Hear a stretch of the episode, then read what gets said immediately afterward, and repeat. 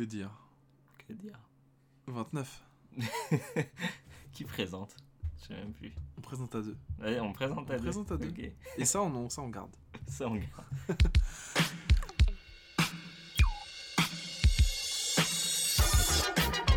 Hashtag CQLB. C'est quoi les bails? Avec Sofiane et Guillaume. C'est quoi les bails? Hashtag CQLB.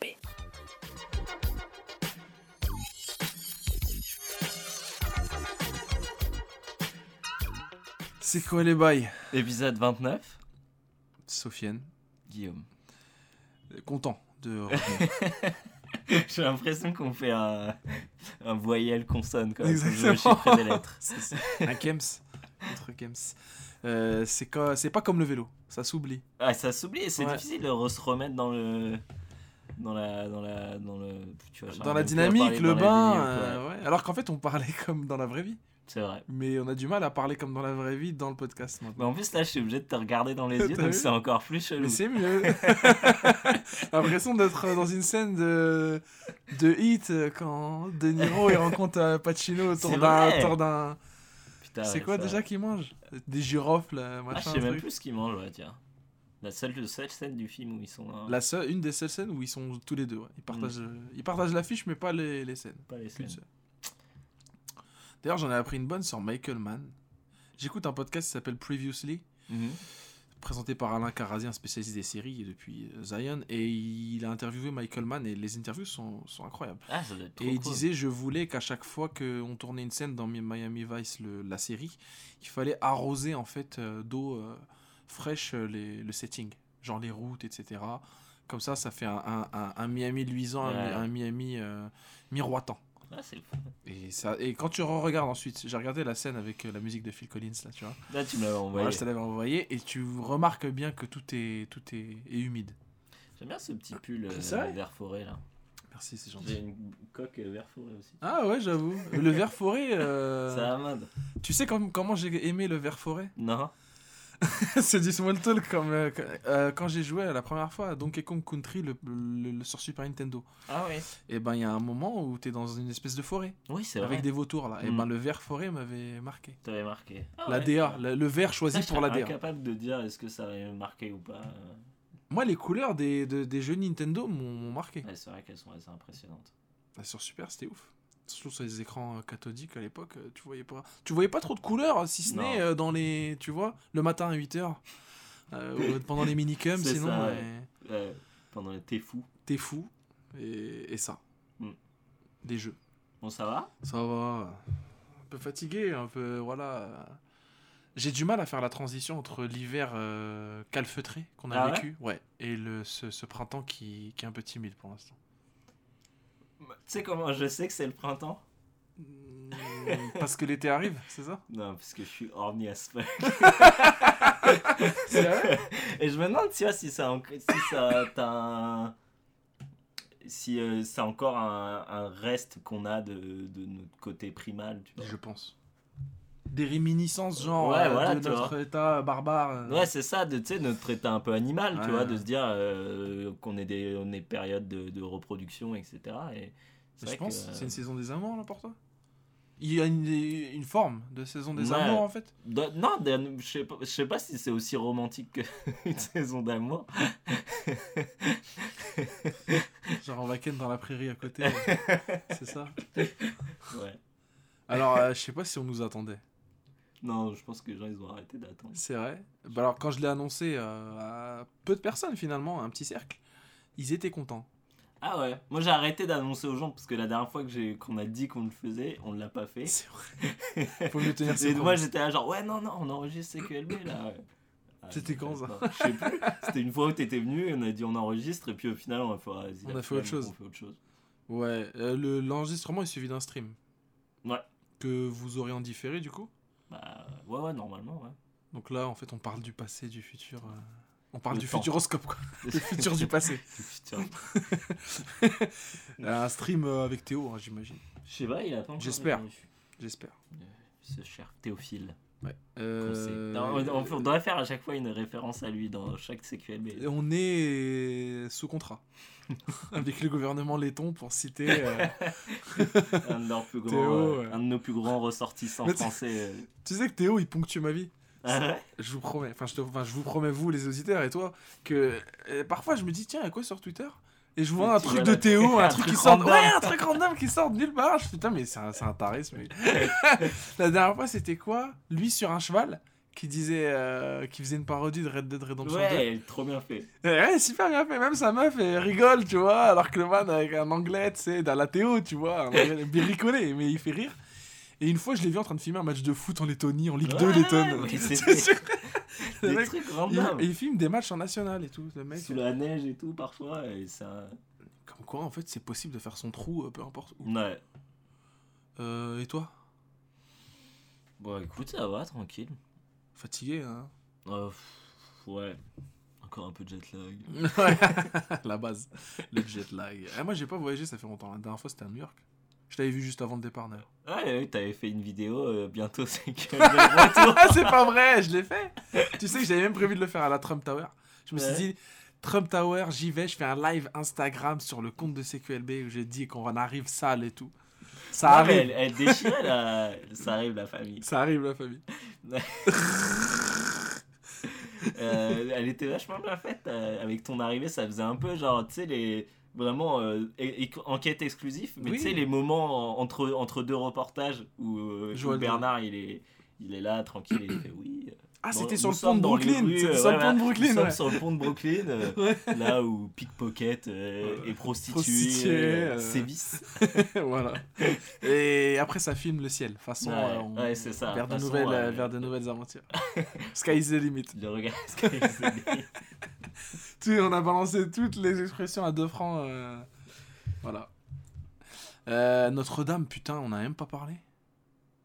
Sale, hein. Sale histoire. Ouais. T'as vu ça de chez toi ? T'avais les fumées ? Non, parce que tu sais, moi, c'est derrière. Là, ouais, c'est derrière, pas, ouais. Là-bas, c'est côté Tour Eiffel. Ouais. Donc, ouais, sale histoire. Sale histoire. Sale zère.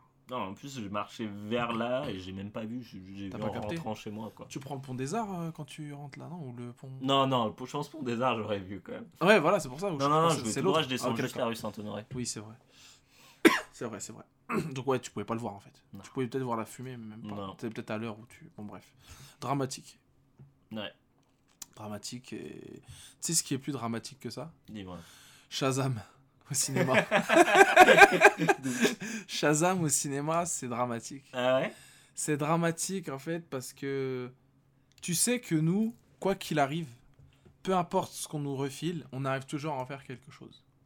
Comme si on vivait dans une espèce de monde post-apo où on allait récupérer une carcasse, on allait scavenge un truc. Et bon, ça servirait à rien pour toi, mais pour notre cerveau, on peut l'utiliser pour... voilà. Ça peut être utile en cas de souci. Et ben là, Shazam, ça a presque fait ça. J'ai bien dit presque, parce que ça n'a même pas réussi à faire ça. C'est que j'ai vu Mark Strong dedans. Ah, ouais. Donc j'aime bien Mark Strong. On aime Mark Strong. Il m'a fait rire. Voilà. J'ai vu Zachary Levi, là. Bon... Je sais pas non plus la fin du monde. J'ai vu les effets spéciaux et là c'est un scandale en fait. C'est moche. Ça raconte rien du tout. Ça sert à rien du tout. Et en fait, ça a l'impression de j'ai eu l'impression que quand j'ai pris mon ticket que en fait la bande-annonce, enfin pas la bande-annonce, l'affiche et tout ce que je savais du film, toute la com me disait va voir ce film, mais attends, crois pas que ça va être un truc qu'on a réfléchi. Tu vas le voir et ferme ta gueule. C'est tout. C'est un film, voilà. Va le voir, Shazam. On a dit qu'on allait le faire. Comme on n'a pas envie de perdre la face parce qu'on l'a déjà assez perdu, va le voir. Et ça sert à rien du tout. Tu sais, je pensais à toi dans l'avion. Ouais. Parce que, tu sais, on en parlait, on disait que l'avion, c'était le moment où tu regardais des films d'avion. Ouais. Et j'ai vu le meilleur DC pour moi. J'ai vu le meilleur... C'était... J'ai oublié le nom du film. C'était Titan Movies. Tiny... Non, c'est ça ? Teen Titans Movies. Alors la série ? Le meilleur... Non, le film. Ah ! Qui est pour moi le meilleur animé. DC que j'ai... Ouais, en cartoon. Le meilleur DC que j'ai jamais vu. Ah ouais? Parce que j'ai vu Aquaman et je peux te dire que c'est pas le meilleur. En animé que j'ai vu. Ouais, ouais. Tu l'as pas vu? En animé? Ouais. Aquaman? Non, pas Aquaman. Aquaman le film. Ah, je l'ai vu Aquaman le film. Non, mais Teen Titans. Non, j'ai vu la série. J'ai vu la série Titans, qui est très bien. Ouais. Qui est mortelle. Hein. Sur Netflix? Ouais, ouais, je l'ai trouvé très bien. Ouais. Je l'ai trouvé surprenante. En fait, ils ont arrêté de tabler sur des trucs clichés à 2 francs, sur des costumes dégueulasses. Ouais. Et ils t'ont fait... Franchement, je te dis la vérité, c'est un proto-Watchmen, la série qui arrive sur HBO. Oh, ouais. Donc, c'est sombre. C'est en mode, on te dit, lui a des pouvoirs de ça. Par exemple, la meuf, Starfire. Tout le monde sait qu'elle balance du feu avec ses mains, voilà, et que c'est une alien. Tu le sais. On te le montre 2-3 fois. Histoire déjà de pas éclater le budget. Et de te faire comprendre que oui c'est ça, t'inquiète hein, tout va bien, c'est le perso, que tu connais, voilà, y a pas de souci. Mais c'est rare les moments où il y a des explosions, des trucs mysticaux machin, et c'est pour ça qu'on est content au final. Sauf que entre temps j'ai vu Umbrella Academy, ouais. Et ça s'est mélangé dans ma tête maintenant. Je sais même plus qui est le méchant de quoi. Ah ouais, merde. Ouais, je te promets, je sais pas. Donc, à revoir, du coup, peut-être dans la saison 2, ça va à nouveau se départager, mais je sais pas. Par contre, j'ai vu Taxi dans l'avion. Ah, alors qu'est-ce que t'as vu dans l'avion, vas-y, dis-moi. Bah, j'ai surtout maté Game of Thrones. Ah ouais? Parce que je me remate tous les Game of Thrones. Ah, t'as tout rematé? Ouais. Ouais, putain.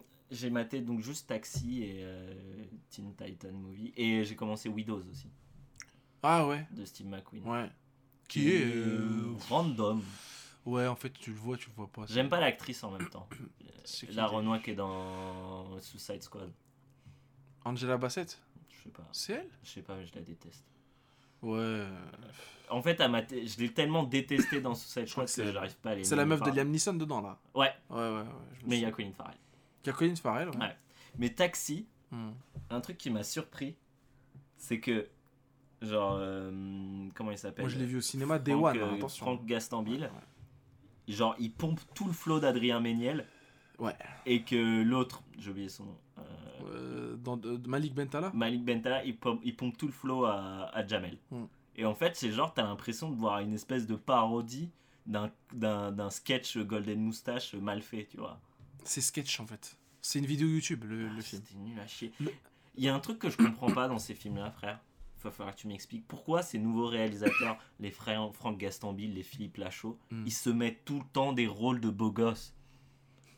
Il y en a aucun, ils ont aucun défaut, les mecs. Ouais, ils sont trop stylés. Ils sont toujours hyper stylés. Le seul truc, c'est ils arrivent pas à serrer la meuf, mais à la fin, ils arrivent à se serrer. Ouais, finalement, elle est déjà serrée. Et en fait, franchement, mon seul défaut, c'est que je suis trop fort et je le sais. Mais maintenant, je vais te mind blow. Tu sais qui est la meuf de Franck Gastambide dans la vie? Non. Attention, pas de jugement, hein. C'est que lui. Eh ben, c'est la meuf du film, Sabrina Ouazani. Voilà. Ah ouais. C'était facile. Déteste. Ah bah, moi j'aime ni l'un ni l'autre. Donc, je peux te dire que le film, je préfère de le revoir. Et ce film-là, je le tairai à jamais à mon cerveau, à mes enfants, à ma famille, à tout le monde. Je peux plus. Et rappelle-toi le mixage du film. La musique qui sort de nulle part et le moment avec... Bon, il y a Monsieur Poulpe. Mais même Monsieur Poulpe, ils l'ont saboté. À part le moment qui m'a fait sourire, c'est le moment où ils montent les portraits robots. Je sais pas, ça m'a fait rire. Mais c'est le seul truc qui m'a fait rire. C'est juste qu'ils montent les... Et genre, ils dessinent plutôt bien, mais genre vite fait. Et genre, je sais plus, il fait une blague. Et genre, c'est le seul moment où j'ai un peu genre souri. Ouais, voilà, ouais. Mais en fait, c'est lui avec sa tête et avec son menton fuyant un peu, voilà, qui te fait rire, quoi. Non, ce film-là, je l'avais oublié avant que tu m'en reparles. Et le montage du film est catastrophique aussi. Ça va dans tous les sens. Je me souviens d'un moment où, à la fin, dès qu'elle saute dans l'eau, là. T'as vu le montage, comment c'est coupé? C'est super chez nous. Je vais regarder même plus. Ah bah ouais, c'était à la fin, j'étais en train de me dire... Tu dois regarder la carte, je pense, de ce qu'on allait te servir à bouffer, mais tu vois le délire. Tu regardais combien de temps il me restait avant d'atterrir. Voilà, c'est ça, ouais. Tu regardais la caméra sous l'avion. Celle où tu vois rien, mais elle est là, elle existe. Tu peux regarder, mais tu vois rien. Et ouais, non, ce film là c'était... Et en fait il était pas agréable à regarder, à voir, au moment où il se cache sur l'espèce d'étagère là. C'est comme ça ou pas? Mais oui, il est comme ça. Ouais, il est genre en mode ils vont pas me voir, t'inquiète. Ça, j'ai pas compris qui a écrit ça. Bah j'imagine. Mais ces mecs là ils savent pas écrire des films. Ils savent peut-être écrire des sketchs, mais ils savent pas écrire des films. Ouais, même les sketchs, je crois que c'est compliqué. Je crois que lui il sait dresser des chiens, c'est son travail, mais c'est tout, quoi. Des animaux. Ah ouais. À la base, il est dresseur d'animaux, je crois, un truc comme ça. Pour le ciné. Donc en fait, dès qu'il y a un chat qui veut pas faire, Voilà, c'est lui qui arrive, c'est Franck. Franck Gaston. Franck Gastambide, ouais. Bon, que dire. J'ai vu des bons films, par contre, de ouf. J'en ai vu un hier, Tel Aviv on Fire. Ouais, j'ai pas vu. Ouais, c'est un film israélien, israélo-palestinien, machin. Enfin, israélien. Techniquement israélien, parce que la Palestine est dans l'Israël, bref. Mm. Je te passe le discours politico-daubesque. Ouais. Parce que justement, ce film dédaubise la politique. Ouais. C'est-à-dire que, ouais, il te fait un film sur... T'as l'impression que tu écris un scénario d'une histoire qui se passe en Israël, en Palestine, ce que tu veux. C'est inévitable de parler de la politique. Oui, ça l'est, c'est inévitable. Forcément, il y aura une incidence, il y aura un discours, quelque chose. Et ben ce film-là... Il fait fi de tout ça, mais bon, grâce à la comédie, grâce à l'humour.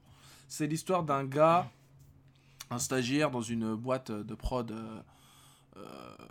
sur un tournage, tout ça, d'une série à succès en Israël qui s'appelle Tel Aviv on Fire, justement, qui est un soap-opéra un peu à la con sur les relations israélo-palestiniennes, notamment l'actrice principale qui est jouée par Lubna Azabal, une actrice franco-marocaine, je crois.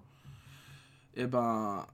Elle joue dans... en fait, c'est une actrice de renom, genre dans le film. Ouais. Et dans le soap-opéra du film, elle joue le personnage principal qui est un agent double entre les Israéliens et les résistants palestiniens. Et du coup, le gars qui écrit le scénario... La meuf qui écrit le scénario de la série, elle se barre. Et c'est le stagiaire qui reprend le truc par un concours de circonstances. Et il s'avère que ce stagiaire, à chaque fois, quand il rentre chez lui, eh ben, il doit passer par un checkpoint, tu vois, un relais où il y a un contrôle des papiers, etc., par l'armée israélienne. Et il s'avère que le gars, à un moment, il pose une question, parce que la série est... Genre, le soap-opéra est à moitié en arabe, à moitié en hébreu. En hébreu, okay. Et lui, il parle les deux langues et il demande à une soldat avec le flingue et tout, en hébreu, ça se dit comment et tout. Est-ce que ça se dit dans cette situation ? Elle lui dit, sortez du véhicule, tout ça, comment tu fais de dingue, etc. Et il l'amène chez le commandant et il trouve le script dans la bagnole. Et le gars, en fait, le commandant israélien... Il est fan. Pas fan, mais genre, sa femme, elle est fan. Ah, okay. Et du coup, elle l'esquive parce qu'elle passe sa vie devant. Et genre, elle lui dit, ouais, t'as pas de cœur, t'es pas romantique, etc. Et lui, il est à fond dans les Israéliens, c'est les meilleurs. Les Juifs, etc., c'est les meilleurs. Et du coup, ils se mettent à écrire le scénario à deux. Avec une espèce de jeu de pouvoir, de complicité, buddy, movie, machin. Et c'est génial, c'est... hilarant. Ah, c'est une comédie ? C'est une comédie, full comédie. Attention, hein, tu as tapé des barres, enfin, si tu le regardes un jour, mais c'est un truc full drôle. C'est très marrant, les dialogues sont finaux, et ça fait des références évidemment à la politique, etc., mais sans jamais te faire un discours de « Ouais, bah regarde, c'est comme ça que ça se passe, ouais. c'est chaud. » C'est pas one-sided. Non, c'est pas du tout ça, pas du tout. Pourtant, c'est un truc arabe. Hein. Ouais. C'est un truc arabe, c'est pas un truc juif, mais il y a des acteurs juifs dedans. Notamment ceux qui jouent les juifs dans le film, quoi. Et moi j'ai trouvé ça très très bon, très très très très bon. Et j'avais vu un autre film la semaine passée sur à peu près le même thème, sauf que c'était un drame. Ça s'appelle Synonyme. C'est l'histoire d'un gars qui fuit Israël, justement, qui a fait l'armée et tout, et qui fuit Israël et qui décide, parce qu'il est amoureux de culture française et de la littérature notamment. Et il décide de ne plus parler l'hébreu. Il parle que français. Et en fait, le film casse la tête. C'est un film qui prend parti, clairement, contre tu vois, Israël, contre la politique israélienne. Et le film casse un peu la tête parce qu'il est écrit bizarrement, le personnage joue mal, enfin, le héros est mal joué. Quand il parle en français, qui n'est pas sa langue native, langue maternelle, et ben c'est trop récité, tu sais, ça se voit que c'est pas lui vraiment qui parle, et à quelques tournants de dialogue, il dit c'est comme ça qu'on dit, hein, genre un français, le français dit oui, c'est comme ça, et donc il continue, et voilà, en fait c'est pas crédible. Après, c'est très très contemplatif comme film, très branlette intellectuelle. Ça m'a un petit peu cassé la tête. C'est long, 2 heures. Pour un drame, franchement, à la fin, tu sors la tête grosse comme une... Ouais, c'est ça. Lourde comme... T'as vraiment mal à la tête. Et voilà. Mais heureusement que Tel Aviv on Fire, je l'ai vu après. Sachant qu'à la base, on se tâtait pour aller voir Tel Aviv on Fire. Et finalement, la personne avec qui j'étais, elle m'a dit « Ouais, non, mais non, Synonyme et tout. » Bon, vas-y, Synonyme. Finalement. J'aurais dû écouter mon cœur. Et pas mon bébé. Et pas, voilà, et pas la zouze. Bon, bref. Bon, mais non, mais c'est, après, c'est intéressant quand même de le voir. Et j'ai écouté le Masque à la Plume qui font la critique ciné toutes les 3 semaines maintenant. Et ils disent à peu près la même chose que ce que je pensais, évidemment, avec un langage plus fleuri et plus poussé, parce que voilà, c'est des anciens. Mais il y en a qui sont fans, il y en a qui n'aiment pas. Moi, j'ai trouvé ça un petit peu dérangeant et un peu chiant. Toujours un peu de mal, moi, avec ces genres de... Ouais, des trucs trop graves, en fait. Ouais, le cinéma, ça. Ça peut être grave, tu vois. Mais moi, il faut que ce soit grave chez moi, assis dans mon canapé, où je peux décompresser en m'allongeant. Et tout. Ouais. Pas au ciné, où je suis cloué comme ça. Voilà. Voilà, c'est... Après, ce qui est safe, c'est que quand tu vas voir ce type de film au cinéma, t'es certain que il y a personne. Bah, soit il y a personne, soit les spectateurs ont plus de 80 piges et tu vois, t'entends plus des ronflements qu'autre chose, quoi. Donc ouais, c'est voilà. J'ai vu ça, qu'est-ce que j'ai vu ? J'ai vu beaucoup de films sur Netflix, hein, tu t'en doutes. Je sais même plus moi ce que j'ai vu et ce que j'ai pas vu, je t'avoue. Au ciné ? Ouais. On a vu Captain Marvel, bon, c'était pas... C'était oubliable. Ouais, oubliable en fait. C'est vraiment oubliable. Pas mais dérangeant. Tu sens vraiment le film qu'on te balance. Ah oh, merde, c'est vrai, il y a Captain Marvel dans Avengers. Ouais. Vite, fais un film. Ouais. Genre un film random. Comme un film Marvel, où on te la monte en épingle en tant que puissance cosmique, machin, et voilà. Pour que tu comprennes qu'en fait, oui, si, comme elle va niquer Thanos, crois pas que en fait, ça vient de nulle part. Ça vient d'un film où justement on te montre qu'elle peut niquer tout. Voilà, c'est ça. Et semi-mesque, bonne OST, mais c'est tout. Ouais, et encore, je trouvais que bon. Ouais, les choix parfois, il y avait des. Ouais, il y avait du Gwen Stefani et tout. Ouais, ils auraient pu faire mieux, ouais, c'est clair. Mais c'est marrant parce que tu te dis que même, je trouve, hein, les pires Marvel, ils sont quand même mieux que les meilleurs DC. Il y en a pas vraiment, à part Wonder Woman qui était acceptable. Est-ce que Thor The Dark World ou... Je l'ai pas encore rematé, je remate tous les... Ouais. Est-ce que Thor The Dark World ou Iron Man 2 ou... Iron Man 2, je pense qu'il est mieux. Mieux que... Franchement, c'est mieux construit qu'un DC. Aquaman, frère.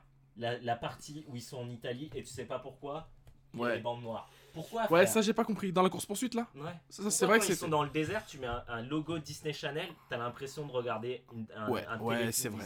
Alors par moment, c'est méga cheap et par moment, je trouve que c'est entertainment de ouf. À quel moment, par exemple ? Mais moi, j'ai kiffé la bataille sous-marine, j'ai kiffé le combat final. Ouais, je trouve que c'est trop de 3D, ça me... Ouais, trop de 3D, ça fait mal. Mais moi, je l'ai pas... Tu l'avais au ciné ? Ouais. Moi, je l'ai pas vu. Tu l'as vu chez toi ? Non, je l'ai vu chez moi. Bah, moi, je l'ai vu chez moi aussi. Et en fait, j'avais envie de le voir. Ouais. C'est pour ça aussi, peut-être que ça joue. Parce que quand je vais au ciné, parfois, je me dis, bon, je vais le voir.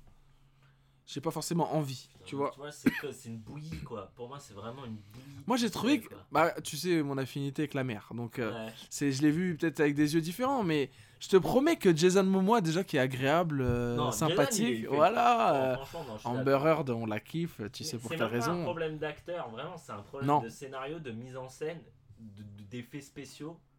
Et surtout, mais de montage, quoi. Genre, ça n'a pas de sens. Ce film, il n'a pas de sens. Moi, j'ai trouvé qu'il y avait des passages très faibles, mais trop faibles peut-être pour un film en fait. Le passage dans le désert, où elle lui enlève l'eau là, elle lui dit eh, mais j'aurais pu pisser. Enfin, c'est bon quoi. Jason, soit voilà, t'es futur roi d'Atlantis, donc respecte-toi un petit peu. Mais il y avait quelques moments climax, je te promets. Genre quand il joue de la flûte et tout, quand il se réveille. Ouais, ça c'est zéro. Bateau, qu'il joue de la flûte. Mais avoue la plongée avec les espèces de d'hommes poissons qui les suivent là, ça, c'était beau c'est beau. Ça c'est beau gosse. Là... Quand t'as les espèces de monstres là, dans l'eau, ça c'est beau avec la lumière et tout, c'est des bonnes idées. Quand ils retrouvent Nicole Kidman, c'est comment c'est Disneyland. Ouais. Ouais, le décor genre sous de cascade et tout là. Ouais, la cascade avec le trident là, après, machin. Elle va récupérer l'espèce de crabe géant là. Ouais, le monstre bizarre qui a un nom que j'ai oublié d'ailleurs parce qu'il sort de nulle part. Ce film est random. Ouais, c'est vrai que le coup du monstre et tout, du trident, c'était un petit peu casse-pied quoi. Ouais. C'était après il fallait avec les 3D et tout, enfin la 3D est un peu crade parfois, c'est vrai. Mais ils avaient pas le choix. Sous-marin, machin, t'es obligé. Ah bah là t'es obligé. Mais je te dis la vérité, il m'a pas mis mal le film. Ah ouais. Il m'a pas mis mal Aquaman. Pour moi Jason, il y a pas de souci, c'est lui, c'est Aquaman. Ouais. J'ai kiffé aussi la présence quand même de William Dafoe. J'ai aimé le voir. C'est marrant de se dire, ouais, de dire, la Pecou. C'est pas le méchant. Bah non, c'est pas le méchant, c'est le même le mentor, de toute façon, qui lui apprend la technique et tout. C'est le sensei. Ouais, et même mais j'aime le bien. Héros, le méchant, il est tout Patrick tout Wilson, moi je trouve que l'acteur est bon, mais là ils l'ont pas exploité comme il fallait. Il est nul à chier. Ocean Master. Ouais, bah c'est le l'héritier qui est méchant et donc il mérite pas le trône, quoi. Voilà. C'est, tu sais, c'est du scénario de comics, hein. C'est pas un... On n'est pas dans du Shakespeare, hein. C'est pas du... Ouais, mais tu vois, tu peux réussir. T'as plein de Marvel qui prouvent que tu peux y arriver, même si. Scénaristiquement pas... Ouais, ou tu peux au moins réussir à être un minimum. Faire sens, tu vois ce que je veux dire? Et avoir un méchant intéressant, tu vois. Thanos, pour moi, il était quand même assez intéressant, tu vois. Mais Thanos, il est intéressant déjà dans les comics. Ouais.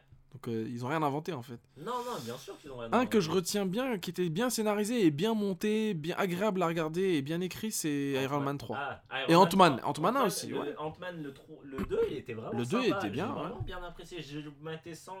Ouais. Tu vas le voir et ça fait. Et franchement... Ant-Man, ça fait le boulot. Ouais. Iron Man 3, oui. Iron Man 3, qui pour moi est très très bon. Ouais. Très très bon. Bah parce que t'as un vrai... T'as un vrai... Il y a une vraie cinéphile derrière, quoi. Un mec qui sait écrire des dialogues, qui sait en tout cas les diriger des acteurs aussi. Ouais. Et de toute façon, il connaissait Robert Downey Jr. Ah bah oui. Il connaissait Rob Shane et par exemple le moment où c'est vrai qu'on a plus trop ça, un moment qui était un petit peu un moment Super 8, un moment de JJ Abrams un petit peu estampillé jeunesse, c'est dès qu'il perd son armure et qu'il doit se construire un truc avec le gamin, et ça c'était bien. Ouais, ça c'est vraiment cool. Et le choix d'acteur, Guy Pearce, tout ça en méchant, c'est vrai que c'était cohérent. Là, il y avait deux méchants déjà dans Aquaman, il y avait le Renoir et l'autre là. Le Renoir qui se fait ouvrir quoi, qui se fait ouvrir en 2-2, il fait pas le versus quoi. Enfin, quoique, il démonte plus Aquaman que l'autre. Ouais, mais en même temps, le mec, tu sais pas pourquoi, en fait, il est hyper bon, il crée une arme en 2 secondes avec une espèce de...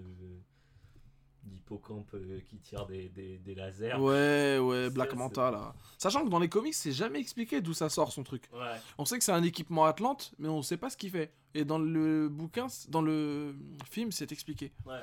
Que genre, en fait, c'est un truc qui convertit l'eau. Un mercenaire à la con, voilà... Et ouais, et puis c'est vrai que tout le passage avec les espèces de royaumes, avec les hommes poissons, les hommes machin. Ouais, et puis tu sais, c'est à la fois hyper long, mais en même temps bâclé. Oui, c'est vrai. Tu sais que tu te fais chier, mais en même temps, genre, tu te dis, waouh, ok, c'était rapide. Ok, ils ont tué tout le monde. D'accord, ok, très bien. Ouais, c'était pas, quelques moments où forcément tu peux pas te rater, c'est-à-dire que la confrontation finale, faut que tu fasses une bonne baston. Ouais. Ça, ils l'ont bien fait. Le moment où le mec perd, en fait, c'est très similaire aussi dans la construction avec Black Panther. Ouais, j'ai pas vu Black Panther. Il perd une fois, il revient, il le déboîte et c'est bon. Comme beaucoup de films en fait. Ouais, bah c'est un film de revenge, machin, ascension vers le trône. Ouais, c'est pas non plus, ça réinvente pas le monde. Scène post-générique aussi, ils font ça, eux. Alors, ce qui est bizarre, c'est que dans Ant-Man et dans Aquaman et dans Shazam, ils vont faire des suites, mais pas les autres. C'est peut-être ceux qui ont marché, quoi. Bah ouais, c'est ça. C'est même quasi certain que c'est ça. Mais je pense qu'ils ont marché, les autres, hein, Wonder Woman et tout. Simplement, ils sont dégueulasses, quoi. Il va y avoir une suite à Wonder Woman, non? Ouais, dans Wonder Woman 1984, là. J'attends même pas. Oh, c'était le moins pire, honnêtement. Ouais. Franchement, quand tu vois Justice League, tu te dis... Pire que tout, Justice. Pire que tout, hein. C'est le pire film. Franchement, là, en y réfléchissant, c'est lui. Moi, je me le réinfligerai pas de sitôt. Ah, peut-être Suicide Squad. Je l'ai vu, je l'ai oublié. Suicide Squad... Ouais, il est chum. Il fait pitié, en fait. Il fait super pitié. Tellement mal monté. Le moment de Batman, le moment du Joker, tellement de la peine. C'est d'une mesquinerie. En fait, ça mérite qu'on se foute de sa gueule, quoi. Tu sais, genre le vieux truc de genre, regarde ma meuf, elle est bonne. Hein. Ouais. Comment ça, tu l'as regardée, je vais te buter. Ok. Ouais. Par contre, le Joker de Joaquin. Ah bah, le trailer est illicite. Hein. Bah au moins, le trailer, tu sais rien. Tu sais rien du tout, mais le trailer a des images de Joaquin qui s'est fait le faux sourire et tout. Attention, ah non. Tu sais qu'il va faire le taf. Puis le délire avec la daronne et tout. Ouais. Ah non, non, moi j'y serais, c'est sûr. Todd Phillips, de bons films. De qu'est-ce qu'il a... Il a fait The Hangover, il a fait Due Date, qui était pas trop mal, avec Robert, et Zach Galifianakis. C'est Date Limit, c'est ça? Ouais, Date Limit. Il était bien, celui-là. Vraiment pas mal. Il était des barres, ouais. Donc voilà, non, à voir. En tout cas, le trailer donne envie. Mais un mec de comédie. Ouais. Alors que là, ça a l'air d'être un truc noir, un peu. Ça a l'air assez noir, ouais. Il a peut-être fait d'autres films peut-être, hein, que j'ignore. Todd. Mais du coup, ouais, là, celui-là, moi, ça me dit. Ouais, Joker avec Joaquin, sans problème. Et attention, hein, j'ai rien contre Jared Leto, mais son Joker, il était flingue. Wow. En fait, c'était un Joker caméo, quoi. C'était pas, voilà, ils allaient pas en faire tout un monde, quoi. Ouais, Jared. Jared qui va être dans un, qui va être dans le Marvel maintenant aussi. Ah ouais, il va faire quoi dans Marvel? Je crois que le film sur Morbius là. Morbius de Living Vampire. Ah ok. C'est le, tu sais, un méchant dans Spider-Man. Ah ouais. Un espèce de scientifique qui s'est fait des expériences sur lui et qui est devenu un vampire en fait. Ah ok. Ah, je crois Morbius. Qu'il y a quelque chose dans la série. Michael Morbius. Ouais. Michael Morbius, ouais. Ah ok. Qui est pas un méchant total, un anti-héros, tu vois. Venom c'était bien flingué. Venom c'est zéro. C'était zéro pointé. Même malgré Tom on le kiffe, mais il a pas réussi. Non, il a pas réussi. Tom journaliste, ah bon? Ouais, je crois pas, non. Tom Poivreau, mais pas Tom journaliste. Non. C'était zéro. Le méchant, il est tout flingué. Zéro. Deadpool 2, c'était zéro. Zéro. C'était nul à chier.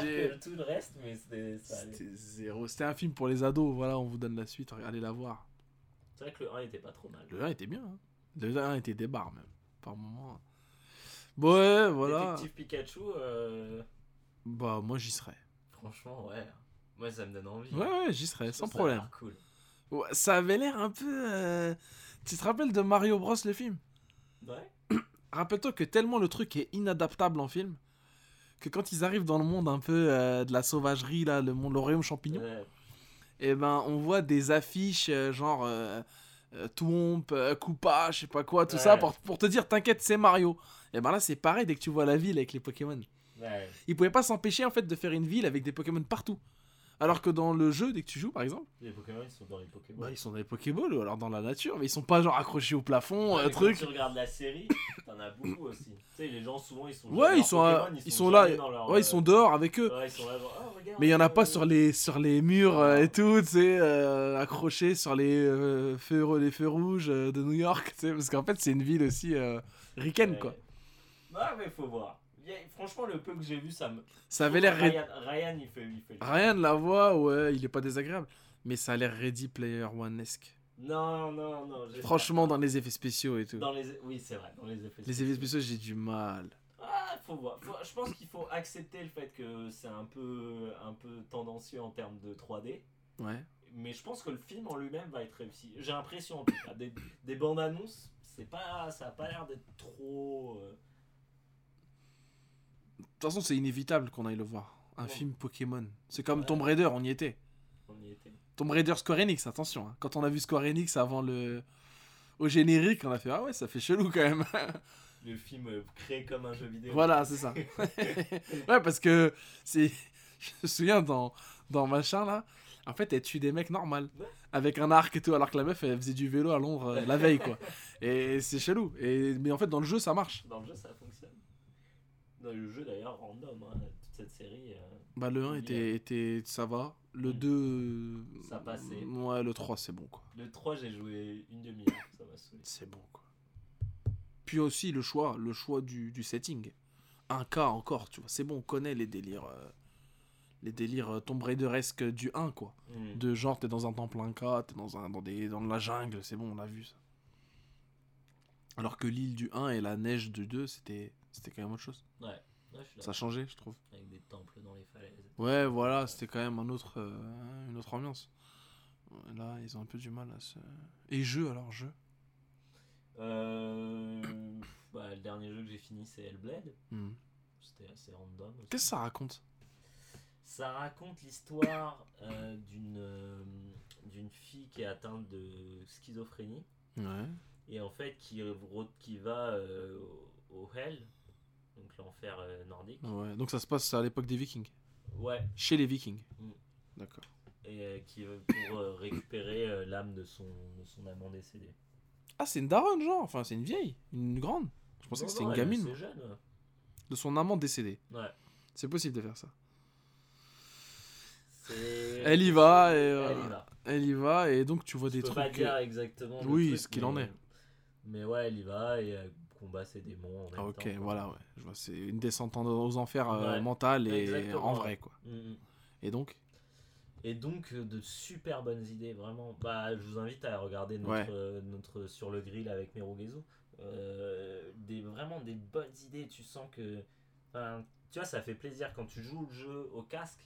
T'as une vraie ambiance, tu m'as dit qu'avec le casque c'était clean. C'est flippant, tu vois. Mais flippant dans le sens où c'est pesant, où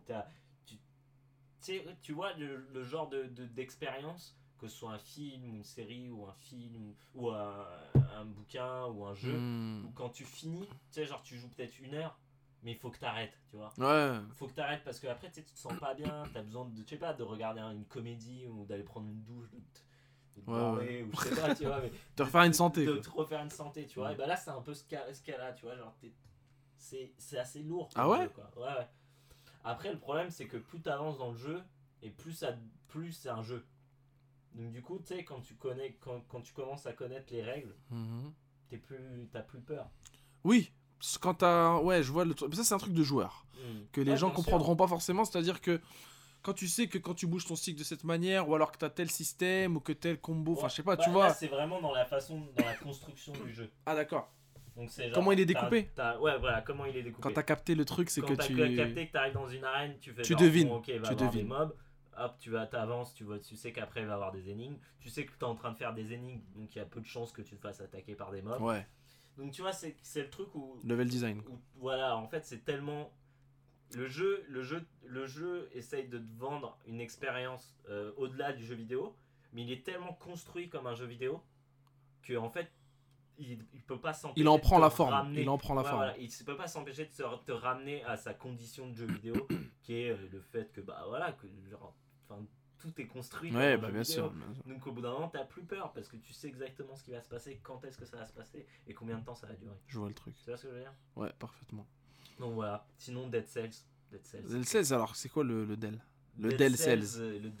Le Dead Cells. Dead Cells, pardon, je fais... Gros succès Dead Cells. Ouais, énorme succès. Mais si vous avez une Switch, prenez-le, genre direct, vraiment. 25 boules, je crois. Qui les valent absolument. Franchement, prenez-le. Alors, qu'en est-il ? Moi, je l'ai pris parce que j'avais un voyage et je savais pas quoi faire dans le train. Donc, un jeu, c'est franc, non ? Jeu, c'est franc, lyonnais, je crois. Lyonnais ou bordelais ? Ah, peut-être bordelais, ouais. J'ai un doute là, je sais plus. Mais en tout cas, c'est franc, Dead Cells.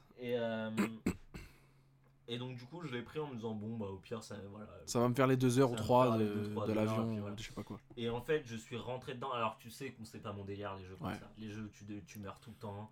Les jeux où je sais que c'est pas ça. J'aime bien, moi, build un truc. C'est plus ça. Ouais. Parce que Mario, c'était ça. Les jeux à l'ancienne, c'était ça. Mais après, t'es passé à du scénario, du truc, et c'était bon. Il y a des moments où tu peux créer. Même du RPG où il n'y a pas de ça. Voilà, y a pas de ça. Ouais. Améliorer ton personnage. Tu fais qu'avancer. Avoir ton équipement. Là, en fait, dès que tu meurs, tu recommences à zéro. T'as plus ton équipement. T'as zéro, rien. Zéro. Sale. Et en fait, le seul truc, c'est qu'entre chaque niveau, tu récupères, dans les niveaux, tu récupères des cellules. D'accord. Que tu vas après récupérer pour augmenter différents trucs. Donc, tu peux choisir genre avoir des meilleures armes quand tu commences le jeu, quand tu commences le premier niveau. Avoir un meilleur bouclier, avoir un meilleur peu importe, plein de trucs, débloquer des nouveaux types d'armes, etc. C'est les stats du perso aussi. Voilà. Les stats du perso aussi. Non, c'est le perso. Tu débloques des possibilités du jeu. Ouais, c'est juste des genre peut-être que t'auras plus de chances d'avoir un meilleur équipement. Ah ok, d'accord. Ou peut-être que quand tu vas mourir, bah tu garderas plus d'argent. Ok, je vois. Donc tu vois, c'est que des trucs comme ça. Et au fur et à mesure, tu achètes des nouvelles compétences, etc. Et en fait, moi, je suis du genre où, je sais pas si toi, t'es comme ça, je pense pas.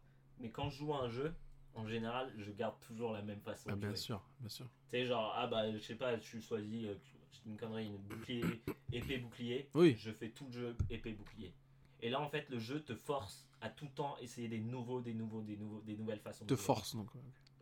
Parce qu'il te donne pas, il te donne une épée une fois, t'es habitué à l'épée pendant 30 minutes, 40, et après t'as une hache ou un arc. Bah, c'est une hache. Ouais. Et c'est ça, et en fait, il t'apprend à te forcer à utiliser toutes les armes qui te filent.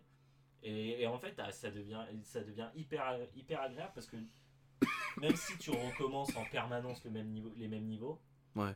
Bah en fait, c'est un nouveau jeu parce que en fait, la façon de jouer, elle est complètement différente, tu vois. Après, artistiquement, graphiquement, le jeu, les pixels, le pixel art est vraiment cool. Ouais. Artistiquement, je trouve que c'est assez zéro. Enfin, c'est pas zéro, mais c'est random. C'est pas dingue. C'est random, quoi, au niveau des égouts, au niveau... Ah, d'accord, ouais, tu putain. Vois ouais. Et c'est pas... C'est... Même le caractère design, etc., c'est assez random. Il y a pas de scénar. Pas vraiment, non. Enfin, tu sais, c'est un peu à la Dark Souls, quoi. C'est petit à petit, t'en apprends un peu plus, tu comprends un peu ce qui s'est passé. Mais c'est pas aussi palpitant. Que... Non, c'est pas palpitant. En tout cas, c'est pas le but du jeu. Non, c'est le gameplay qui fait tout. Et du coup, c'est un... Quel type de... C'est... Comment il s'appelle ? Metroidvania, là ? Metroidvania, ouais. C'est un roguelike, pour le coup. Et ouais, il y a un truc, moi, qui m'a marqué. Je sais pas si toi, ça te fait ça. Mais quand je joue à un jeu... en 2D sur le côté, moi je joue à Mario dans ma tête, ouais. Donc ça veut dire je touche pas l'ennemi. Ah là, oui, tu le touches pas, ouais. Et là en fait au début je galérais, et peut-être ça vous fera la même chose, je vous le dis tout de suite. En fait, ce qui est assez déroutant dans le jeu, c'est que tu peux toucher les ennemis tant qu'ils ont pas lancé une attaque. Tu peux leur passer dessus, tu peux leur rouler dessus, tu peux leur te mettre près d'eux, les sauter taper. Sur eux, voilà, c'est ça. Va en fait, leur hitbox, t'as pas de hitbox, quand tu tant que eux ils ont pas lancé une attaque. Et moi c'est un truc, je joue très peu aux jeux comme ça, donc en 3D on le conçoit ce truc. Ouais, mais 3D, pas en 2D. Ouais. En 2D, c'est assez bizarre. C'est vrai. Au début, je l'esquivais de tous les. J'essayais de ne pas toucher. Donc, du coup, tu restes à. Bah, tu te dis à distance et je le tape. Et... Alors que là, en fait, faut juste y aller direct, faut leur foncer dessus et en fait, c'est leur laisser le moins de temps possible pour taper. Quoi. Donc, voilà, Dead Cells, franchement. Très bon truc. Et j'ai commencé Baba Is You. Alors, c'est quoi ça ? Rien à voir avec Cyril Hanouna ? Non, putain. Non, Baba Is You, c'est un petit jeu. D'énigmes, et en fait c'est des petits puzzles, et en gros c'est super difficile à expliquer à l'audio. Il faudrait que vous regardiez le trailer, parce que sinon genre c'est impossible à expliquer. Mais en gros, Baba Is You, bah Baba c'est toi, et tu dois déplacer les trucs.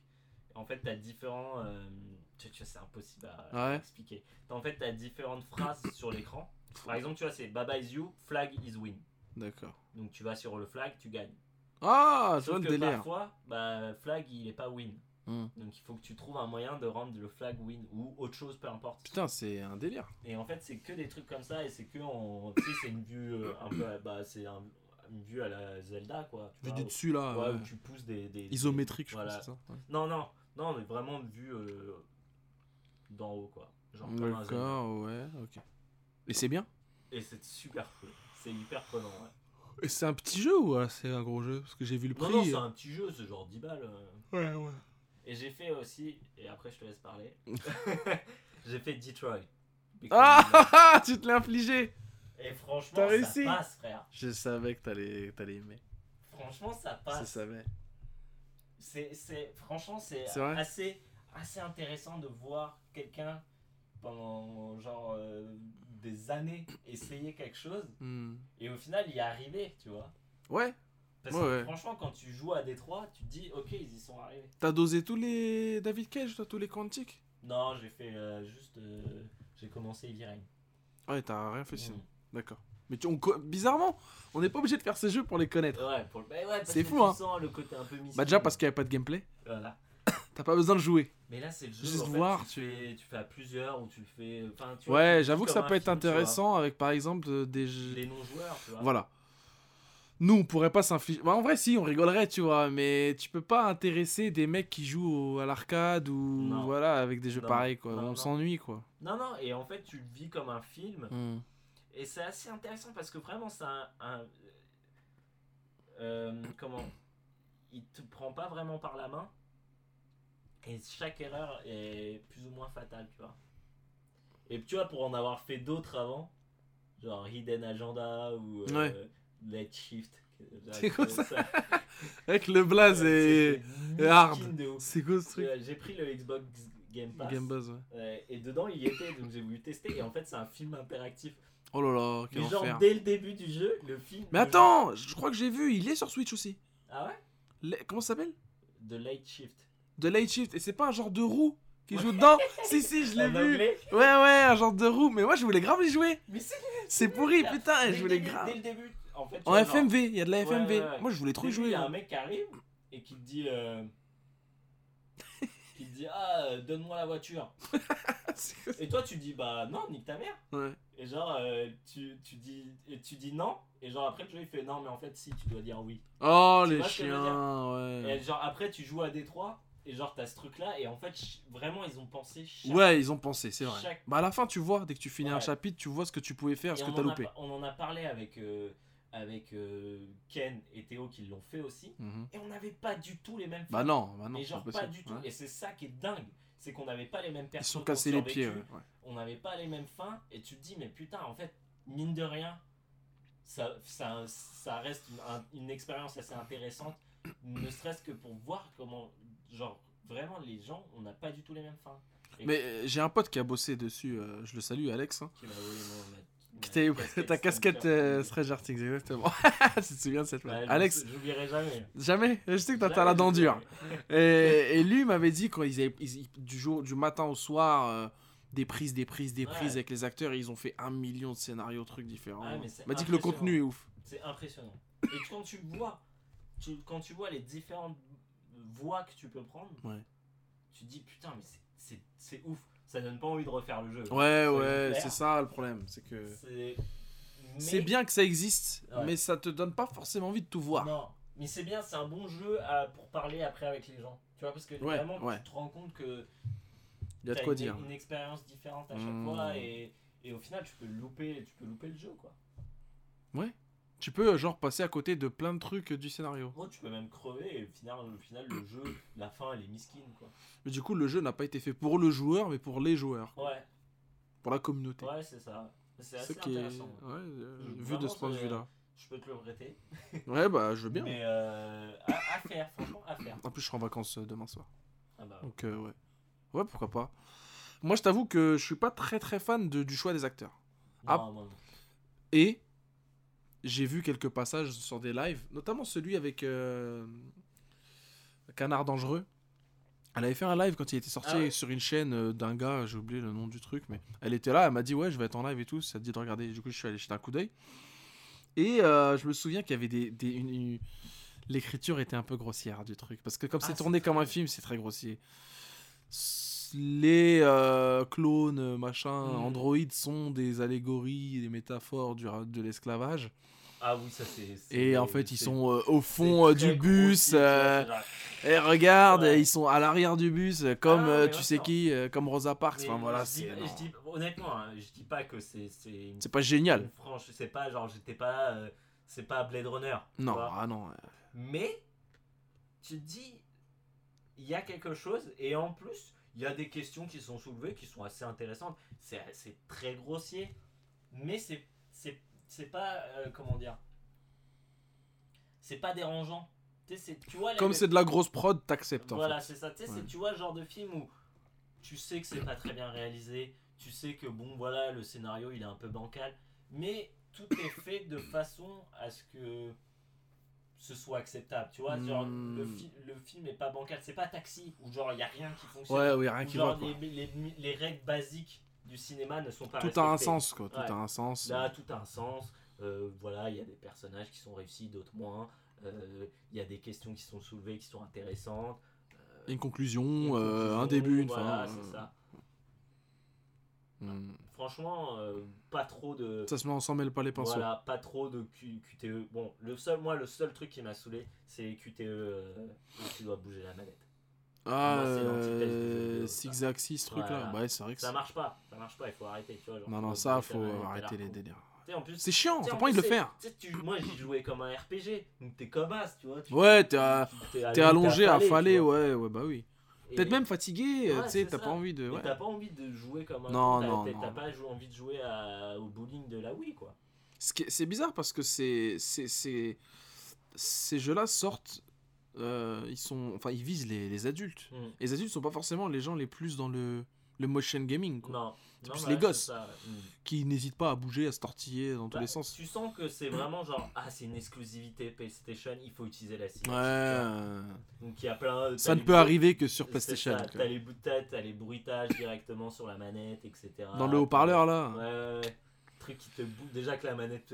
Ça te flingue la batterie. La batterie est flinguée. Alors là c'est encore pire, t'es obligé de te recharger toutes les 2 minutes. Il y avait ça dans FF15 aussi. Les sonneries téléphone, je crois, un truc comme ça, ou je sais plus ce qu'il y avait. C'est de la merde. Ce jeu, je l'ai zappé. La dernière fois, j'ai regardé un gaming live de la dernière. Hardin là, mais j'ai même pas osé.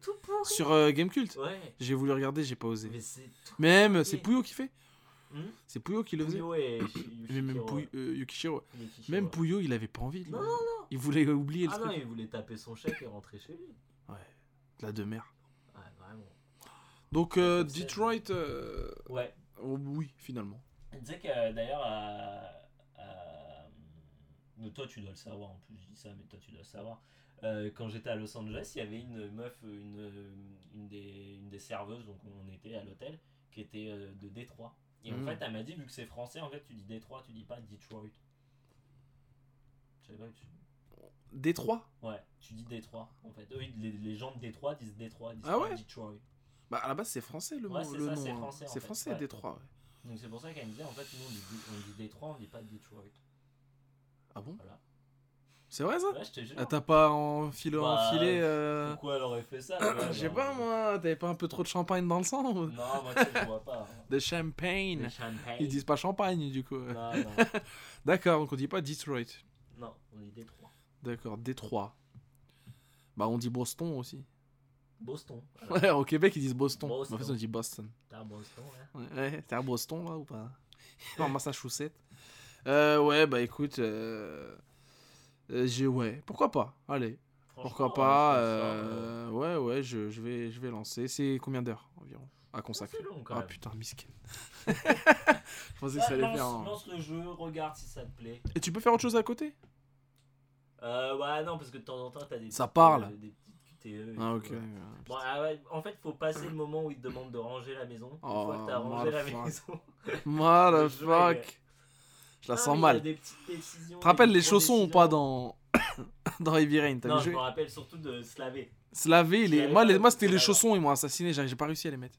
Ouais, parce que c'était encore la 6-axis. Ouais, j'avais pas la frame. Voilà. La 6-axis. Ouais, c'était 6-axis PS3, dégueulasse. Dégueulasse. Fausse bonne idée. Ouais, exactement, c'est une fausse bonne idée. Ta manette, mais dans quel sens ? Je sais pas, secoue. Ouais, si t'es penché, tu la secoues comment ? Je sais pas, tu fais pas, tu galères. Ouais, non, c'est exact, si c'est... T'es surtout dans des moments de stress et tout, t'es là genre putain ! Ouais. Ouais, des fois, ils te demandent de la secouer vite en plus. Ouais. Et c'est quoi vite pour eux ? Et si t'es handicapé, enfin bref, tu vois, ils pensent pas à ces gens-là, arrêtez quoi. T'as mal au bras ou tu sais, je sais pas. Mais peut-être, ça se trouve, il y a une option pour désactiver la six-axis. Regarde. Ouais, je vais checker. Mais j'étais même pas au courant qu'il y avait encore la 6-axis sur la... Bah ouais, moi non plus. La DualShock 4. Pareil. Putain, les chiens, quoi. J'espère qu'ils vont virer ça sur... Ah ouais, sur PS5. Sur PS5, ouais, si PS5 il y a. Si PS5 il y a, ouais. Bon, bah écoute, d'accord. Et en bon jeu, vraiment très bon, que t'as adoré, donc c'est Dead Cells et... Dead Cells, ouais. Alors, qu'est-ce que j'ai pu faire d'autre qui était bien ? Putain, je sais plus à quoi je joue, frère. Ça fait longtemps que j'ai pas joué. Y'a quoi qui est sorti récemment ? Bah pour moi, je peux t'en parler. Vas-y, frère. Sekiro. Non, ça, Sekiro, je suis encore dans le truc. Est-ce que je le fais ? Tu peux te le passer si tu veux, je l'ai fini. Sekiro, voilà, comme ça, t'as pas d'embrouille. Je te le passe, tu doses. Sekiro, alors, c'est pas pour tapater, mais c'est ce qui se fait de mieux pour doser du Dark Souls. Dark Souls, je t'avoue que... Bon, Sekiro, je présente le jeu, un jeu développé par From Software, le studio japonais qui fait les Dark Souls. Ouais. Donc des jeux à réputation difficile, entre guillemets, voilà, exigeant. J'ai commencé Dark Souls sur Switch, c'était chiant pour certains, possible. Ouais, voilà. Je l'ai fini d'ailleurs récemment, le premier Dark Souls en version remastered sur Play 4, récemment, ça fait peut-être 2 mois. Et... Et Sekiro, bon, ça adopte, c'est à mi-chemin entre un Dark Souls, donc un jeu assez rigide, et un Tenchu. Voilà, donc un jeu d'infiltration ninja, donc plutôt fluide, parce que les ninjas sont agiles, etc. Et c'est très bon. C'est très très très bien. C'est austère, mais pas trop.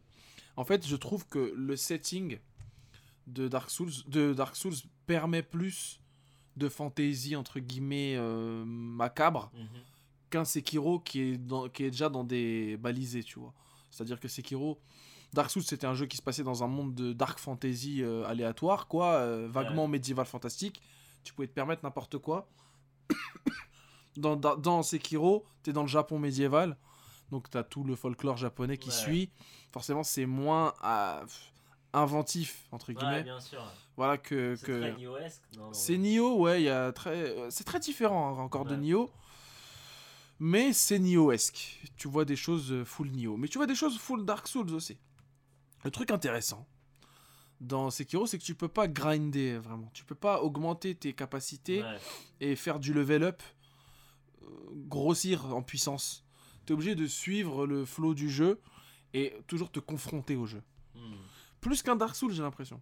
Dark Souls, parfois, tu pouvais contourner le jeu. T'arrivais contre un boss. Tu pouvais le faire tomber. Tu pouvais le faire tomber avec un bug. Tu pouvais te faire aider par quelqu'un, parce que dans Dark Souls, il y avait cette possibilité qui était un jeu semi en ligne, que parfois des fantômes d'anciens joueurs pouvaient venir t'aider. Et ça faisait 2 contre 1, ce qui était pas du tout négligeable dans un Dark Souls. Parfois même, le mec pouvait tuer le gars à lui tout seul, sans que tu bouges. Ce qui était particulièrement efficace contre les boss qui étaient... Il y avait parfois 3 boss d'un coup, ou 2 boss d'un coup dans certaines phases. Sekiro, c'est pas du tout le cas. Sekiro, t'es tout seul, y a pas d'embrouille. Tu joues un ninja qui s'appelle Sekiro, d'ailleurs. Enfin, qui s'appelle Lou, mais qui se fait appeler Sekiro vers la fin. Enfin, je t'expliquerai pas pourquoi, sans spoiler. Et ce gars-là... C'est-à-dire quoi, Sekiro ? Sekiro, c'est genre... alors, la prononciation, elle est aléatoire. C'est juste les kanji que tu lis comme le loup... Le vieux loup. Le vieux briscard loup, tu vois. L'Anyens. C'est un peu ça. Anyens loup, ouais, exactement. C'est l'Anyens loup. Et il s'avère que ce ninja se fait trahir dans tous les sens, je sais pas quoi. Et il doit protéger une espèce d'enfant divin, voilà, une espèce de seigneur, en fait, c'est un seigneur. Alors, dans le japonais, ils disent Miko, et Miko, souvent, je sais plus ce qu'ils disent en français dans les sous-titres, ils disent l'héritier divin, ils l'appellent comme ça, mais dans le japonais, ils disent Miko, et Miko, ça renvoie à un concept shinto, en fait, dans la religion japonaise, voilà, traditionnelle, qui est en fait, tu sais, l'espèce de prêtresse. La Miko, la prêtresse japonaise qui fait tous les rites, etc. La Michto. La Michtonesse de Paname.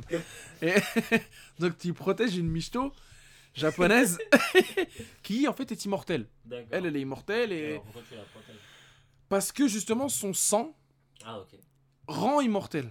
Peut rendre immortel via une succession de rites et et de procédés. Et du coup elle est très convoitée dans un moment du Japon où...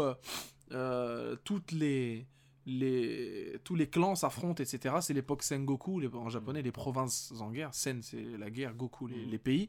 Tout le monde se fait la guerre avec tout le monde, guerre civile totale. Et celui qui est immortel, bah, il a gagné, quoi.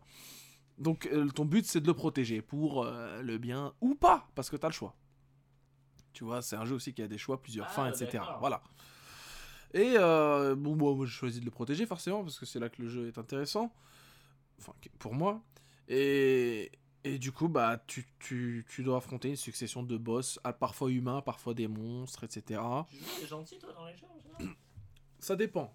Je t'avouerai que gentil, de toute façon, c'est très relatif, parce que, par exemple, dans Mass Effect, il n'y a pas gentil et méchant. Non, c'est pragmatique. C'est pragmatique et conciliant. Ouais. Donc, parfois, le pragmatisme t'aide plus. Je t'imagine plus jouer coup pragmatique. Parfois, ça fait un peu beauf. Vois, genre... je lui mets une balle dans le caisson. Hein, tu vois genre, quand t'arrives en boîte et que le mec t'embrouille. Tu t'es... J'adorais ça. Mais tu peux faire le méchant avec des gentils en plus, c'est ça. Ouais, c'est ça. Voilà, donc, mais non. Genre dans Kotor, par exemple, ou Fable. Ah ouais, ça, c'est full manichéen. Non, je jouais méchant parce que souvent les pouvoirs des méchants sont meilleurs. Normal, ils sont plus stylés. Ils sont plus stylés, c'est vrai que ta gueule est meilleure. Dans Star Wars Kotor, t'étais un Sith, t'étais un seigneur Sith. Mais ça, c'était. Mais un vrai de vrai. Tu voyais ton portrait au final. Ouais. Ton perso, il avait des. Après, c'était une vieille gueule quand même. C'était une gueule un peu en. Une gueule en 124 par 144 là. Ouais, bah ouais, mais bon. Ouais, il ressemblait à l'empereur, ouais. Un peu genre avec les yeux jaunes. Ouais, ça c'était stylé. Donc, et... Désolé, et non, mais je me souviens de dans le Kotor 2 surtout, c'était vraiment n'importe quoi. T'avais deux lames rouges et t'avais une gueule de chétan totale dès que t'étais méchant. Et je sais pas si c'est le cas dans Old Republic. Je me pose la question maintenant. Ah bah non, je crois que c'est beaucoup plus encore plus manichéen. Ah ouais, parce putain. Que tu choisis dès le début en fait. Ah oui, c'est Alliance ou Horde, site ou machin. Ouais. Je crois pas que t'as un scénario de base auquel tu décides toi. Ah ouais, non. Mais il est très scénarisé apparemment. Ouais. Bref, pour revenir à Sekiro, voilà, l'histoire commence comme ça. En fait, tu dois protéger le mec et il s'avère que ce mec-là attire la convoitise de plusieurs personnes qui veulent ta mort finalement parce que tu fais chier à le protéger.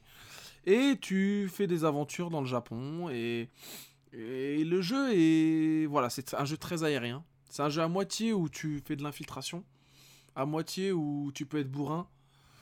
Et le truc, c'est que dans ce jeu, Sekiro, comme son sous-titre l'indique, Shadows Die Twice, ouais. C'est que t'es une ombre, donc un shadow, donc un ninja, qui peut mourir deux fois. Die Twice. 2 ou 3 ou 4, ça dépend, tu vois. Et... t'as une barre de vie et quand tu meurs, tu peux ressusciter justement grâce à ce pouvoir que le Miko t'a donné, qui dit d'être immortel, c'est-à-dire de renaître après que tu crèves. Et il t'a refilé autre chose ou pas ? Genre une MST, un truc. une petite gonorrhée. Voilà, un petit herpès congénital. Et il te donne ça, et donc ça t'aide parce que tu meurs une fois. Et c'est pas du tout le même procédé que Dark Souls, parce que parfois Dark Souls, t'arrivais devant un boss. Tu faisais 2-3 roulades, 2-3 coups, il perdait 2 PV, tu mettais un coup de schlass, tu crevais. Là non, là t'arrives, tu fais ça, t'arrives, tu mets 2-3 coups, il perd rien, il te met un coup de schlass, tu crèves, mais tu renais. Et du coup tu peux poursuivre l'expérience de découverte, d'analyse qui va durer un peu plus longtemps. Ce qui est intéressant. Le truc, c'est que... Alors ça, il y en a plein qui disent que c'est moins millimétré que Dark Souls. Dark Souls, c'est vrai que... Tu sais quand l'ennemi peut te toucher ou pas. Tu sais quand toi tu peux le toucher ou pas. Tu sais que à 100%, quand tu fais cette roulade, de ce côté, il va pas te toucher. Tu développes des stratégies infaillibles. Tu peux en tout cas développer des stratégies infaillibles. J'ai entendu dire qu'on pouvait pas trop dans Sekiro. Je pense pas. Je pense que c'est faux.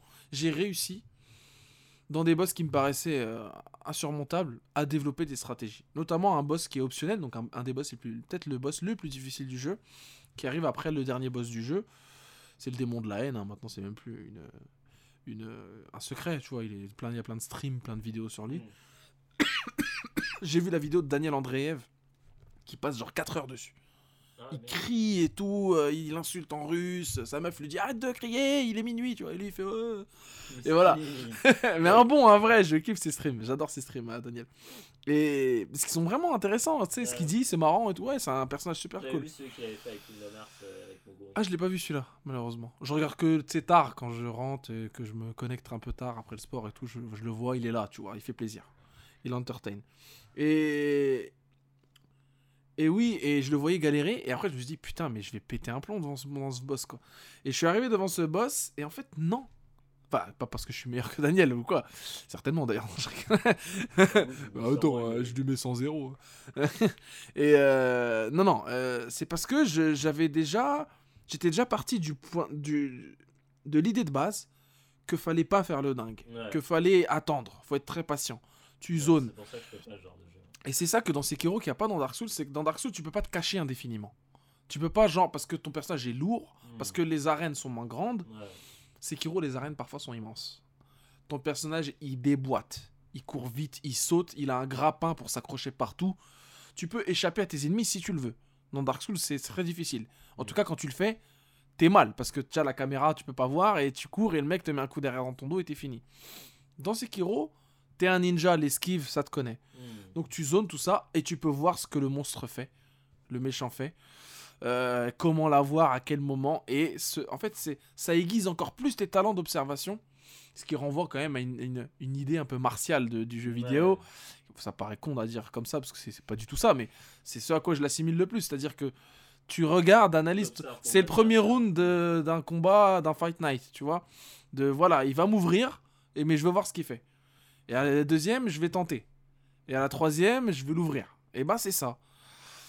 Du coup, le truc qui est compliqué dans Sekiro, c'est que les boss aussi ont plusieurs vies. Et une fois que tu entames une première barre de vie, un ennemi, il change parfois complètement de pattern, il change de manière de combattre. Du coup, tu dois réanalyser. Et c'est un travail comme ça sur la durée, la longueur, où tu dois tout retenir. Et après, ça met évidemment à l'épreuve tes réflexes, parce que la dynamique de Sekiro, contrairement à Dark Souls, c'est de parer. Tu peux parer quasiment toutes les attaques du jeu, à part celles qui sont marquées par un petit kanji qui apparaît de temps en temps, qui t'indique que c'est une attaque imbloquable ou alors une chope, ce qui est encore pire qu'imbloquable, parce que si t'attrapes, c'est fini. Et c'est des trucs qui peuvent te one-shot, du coup, te tuer en un coup. Du coup, ce qu'il faut faire dans Dark Souls, dans Sekiro, c'est qu'il faut parer au bon moment. La fenêtre de parade est meilleure que dans Dark Souls. Je trouve qu'elle est plus aboutie, plus permissive, donc c'est pas plus dur. Ouais. C'est pour ça que c'est à mi-chemin, et je pense que toi, tu peux aimer le Sekiro, contrairement au Dark Souls, qui est un peu trop austère. Ninja Gaiden, par exemple. Ninja Gaiden, tu vois, par exemple, c'est imbuvable, c'est dur. Bah là, ça peut l'être imbuvable, mais... Moi, j'ai besoin que ce soit fluide. Le problème de Dark Souls, c'est que... Tu vois, c'est pas fluide. Ce que j'ai bien aimé dans Dead Cells aussi, c'est que ton perso, il est super... Ouais. T'esquives, tu fais... Bien sûr, t'es à l'aise, c'est agréable à jouer. Et c'est aussi pour ça, de manière pas plus puérile, mais plus légère, moins triviale, qu'on aime les jeux Nintendo. Un Mario Odyssey, mais Mario, c'est un délice de le diriger. C'est un vrai délice. Du coup, on aime ça. Et là, quand tu allies cette fluidité, c'est quasiment liquide en fait comme déplacement, le Sekiro. C'est ça qui m'intéressait. Voilà. À l'ardeur d'un Dark Souls, t'obtiens vraiment un cocktail très très bon, avec une DA qui claque vraiment. Je trouve qu'elle est très réussie. Ils ont réussi à pas faire de redites de Nioh, même si c'est dans le même DL un peu. Nioh, c'est un peu plus bresson, un peu plus serious business dans le sens historique déjà. Ouais, déjà, c'est beaucoup plus historique, alors que Sekiro, c'est à la fin on te dit bon, voilà, c'est historique, mais ce que tu vois, c'est totalement inventé quoi. T'as l'impression d'être devant un film de fantasy, Chambara, enfin tu sais, film de KPDP japonais. Donc en ça, c'est super intéressant. Après, je t'avoue que Sekiro, j'y ai joué intensivement, genre pendant une semaine. Après, j'ai coupé une semaine et j'ai rejoué. Et j'ai pas, tu sais, ce qu'on a peur de ça, nous. Dès qu'on lâche un jeu et qu'on se dit, vas-y, on se dit, vas-y, on recommence, tu vois. Eh ben non, t'as pas besoin. Parce que c'est à la fois très compliqué, il y a plein d'armes secondaires, il y a plein de magie, il y a plein de... Enfin, plein de magie. En fait, il y a plein de... techniques secondaires, attaques secondaires, objets, outils, etc. que tu pourrais t'y perdre. Mais non. Parce que la simplicité du jeu est que les deux branches principales du gameplay, ce sont l'exploration grappin, accrocher, se cacher, etc., glisser, etc., nager, et la parade et le coup au katana. Voilà. Parade, tranchade. Attaque par derrière... du coup, t'as même pas besoin de combattre parfois. Parfois, si tu veux combattre, tu peux. Mais évidemment, tu t'exposes à de graves soucis s'il y a plusieurs ennemis. Bien sûr. Tu peux entièrement faire des boss sans te faire toucher. J'ai réussi. Alors, c'est peut-être un hasard, mais le dernier boss, les gens me comprendront dans la fin, dans la bonne fin, qui est un boss en 3 phases. Je l'ai battu sans me faire toucher. Sans me faire toucher, mais au bout de combien de fois, tu vois. C'est-à-dire qu'à la dernière fois où j'ai combattu, j'étais dans une espèce de transe. Voilà, c'était mental, tu vois. Voilà, j'étais entre deux mondes, astral, tu vois. Et la hantise vidéoludique. Et je l'ai eu sans qu'il me touche. Tellement je le connaissais. Pourtant, quand j'avais battu la première phase et que je suis arrivé à la deuxième, j'ai dit mais putain, c'est impossible. La deuxième, c'est impossible. Je peux pas gagner. Comment je vais faire ? Il me met un coup, je meurs. En fait, tu peux. C'est possible. Et il y a toujours ce même kiff. Que le jeu en vaut la chandelle, les Dark Souls t'en chient, c'est dur, tu te sens seul, c'est oppressant, c'est austère, voilà, c'est lugubre, mais quand tu gagnes, t'es content. Et ben là, c'est pareil. Dans Sekiro, quand tu gagnes, t'es comme un ouf. Et surtout que visuellement, dans les sensations de gameplay, le jeu te fait kiffer de tes victoires. Tu vois, ouais, Dark Souls, tu tues le monstre il tombe, ça fait un coup basique. Là, non. Là, tu pars le truc, ça fait un ralenti, bim, tu lui mets le coup d'épée, après tu lui remets un coup d'épée. Il y a des kanji, exécution, machin, truc. Et tu vois, là, tu fais putain, je l'ai. Et à chaque fois, il y a marqué exécution de Shinobi.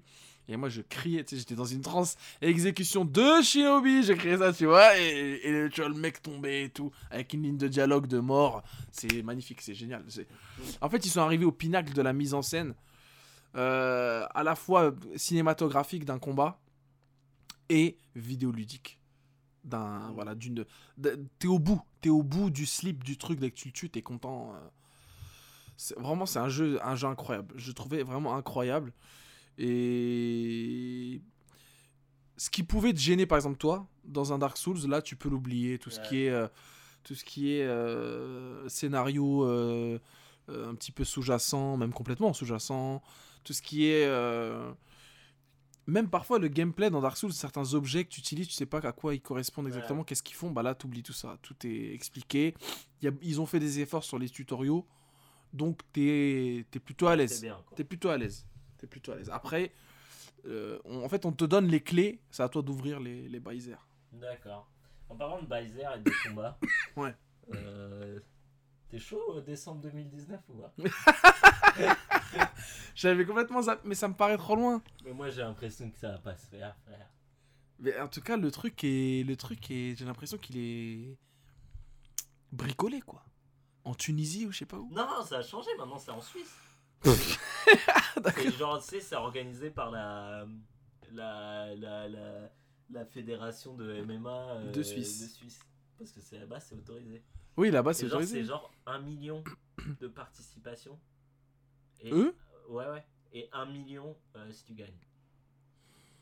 D'accord, donc 2 millions si tu gagnes. Si t'es Mouteki, si t'es Sekiro. C'est ouf, non ? Ouais. Après, c'est ouf. Ça va se faire, mais tu vois, genre, ils parlaient la dernière fois, ils disaient, ouais, on cherche des chaînes. Mais cherchez pas des chaînes, les gars. Vous faites du streaming, comme aux États-Unis, tu fais du pay-per-view.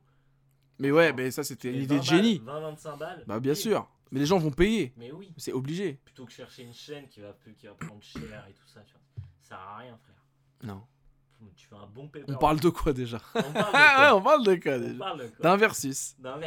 Le match du siècle. Du bicentenaire. Il va pas avoir lieu. J'ai des doutes. En tout cas, si ça a lieu, ça va être un vrai combat de chèvres. Ça va être chimique. Tu vas détester, gros. Autant aller dans des... Mais si, ça me fait rire. Va dans des caves à Aulnay et tu verras la même chose. On va se poser avec Jacinthe. Ouais. Déjà, ça c'est obligé. Bah oui. Que le truc, on va pas le faire chacun de notre côté. Bah, sera une soirée, un event. Un main event. Voilà. Et il y aura un micro qui va descendre du plafond et toi, tu vas l'attraper et voilà. Et parler dedans. Donc, on parle du combat... On parle du combat B2O Kaaris. Qui va gagner à ton avis, si ça se fait? Alors, moi je te propose de faire un combat d'épithètes. Booba, c'est un hélicoptère. Hélicoptère, c'est son surnom. Cop. Ah ouais? Cop. Donc qu'est-ce qui bat entre un hélicoptère et un dozo, c'est-à-dire un sorcier de Côte d'Ivoire, qui gagne? Entre la technologie et le... et le mysticisme renoir africain. Ah bah je sais pas, frère, est-ce que ça existe vraiment le mysticisme renoir? Bah je pense pas. Moi je suis team techno. Ah t'es team technologie, ouais. Je suis pas team marabout. Moi je suis pour B2O, mais je suis pas sûr qu'il va gagner. Moi c'est que j'ai du mal à être pour B2O. C'est un gamin. C'est une merde, gros. Je disais, c'est une de mer. Il ouvre trop sa gueule, il me casse les pieds. Il est chiant. Mais même Kaaris, il prend le pli. Maintenant, Déjà, Kaaris, il sort que de la merde. Ses sons, c'est de la grosse chasse. Et... merde, s'il vient un jour... Enfin, je sais pas. Non, il viendra jamais. C'est vrai que tu lui as envoyé un message. Je lui ai envoyé un message, moi. Ouais, de toute façon, le meilleur morceau de Kaaris, c'est avec Booba, ouais. C'est ça. C'est ça que j'ai... Ouais. Genre, quand j'étais à Los Angeles, il y avait un chauffeur, et donc je lui faisais écouter du rap français. Ouais. Et je lui fais écouter Kalash. Et je dis, pour moi, c'est un des meilleurs morceaux de rap français. Et je dis, c'est marrant parce qu'aujourd'hui, les deux mecs, ils veulent se taper, quoi. C'est ça qui est ouf. Un des meilleurs morceaux de rap français actuel. Oui, bien sûr, évidemment. Dans les canons actuels de ce qu'on aime. C'est vrai que Kalash, il est intestable, ce son. Il est intestable. Passe normal. Tu fais jamais suivant dès que tu le passes. il te met toujours en ambiance. Ouais. Après, le couplet de Kaaris est meilleur. Le couplet de Kaaris, c'est une bombe. C'est une bombe atomique, le couplet. Mais en fait, c'est une bombe, mais attention, on pose notre cerveau. Hein. Non, juste, on est là pour gaulerie, y a pas de souci. Évidemment. Mais moi, c'est ce que je disais quand on parlait de PNL. Je disais, moi, PNL, ça me fait pas gaulerie. Ah non, mais nul, c'est... ça me fait même pas, ça me fait rien. Ouais. Alors que Booba, j'écoute, ça me fait rire. Ouais, voilà. Tu vois, il y a des phases de gamin. Il y a un personnage déjà. Voilà, il y a une différence. Et tout. PNL, c'est pas intéressant. Pour moi, après. C'est pas aussi théâtral. Non, voilà, exactement. C'est ça, c'est moins mis en scène. Voilà, c'est moins rap. Et, tu vois, et c'est ça que je comprends pas avec les gens. Après, je comprends qu'il y a le truc de la street cred et tout. Mais moi, je m'en bats les couilles que le mec, il soit fils d'avocat ou qu'il soit riche ou qu'il soit pas riche ou qu'il vienne de la cité. On s'en bat les couilles, c'est le personnage qui est drôle. Tu crois que Lil Jon, il était comme ça? Bah non, il était pas comme ça, c'était un personnage. Bah, bien sûr. Tu vois? C'est ça qui est marrant. C'est tout, pour moi, c'est tout le principe même du rap. C'est de créer un personnage, tu vois, un alter ego. Ah oui, c'est un jeu. Bah oui. Enfin, bref. Mais c'est ça, même pas que dans le rap. Tu voyais du Renaud, il avait un perso. Ouais. Même Gainsbourg. Même Gain, bah, pour ne pas le dire, Gainz. Renaud qui a reconnu en Gainz un perso. Ouais.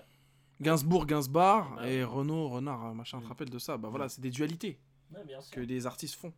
Après, forcément, au bout d'un moment, ça prend plus de place et ça englobe tout. Mais pendant un temps, il y avait Gainsbourg et il y avait Gainsbar. Mmh. Mais ils font ça pour se protéger. Hein.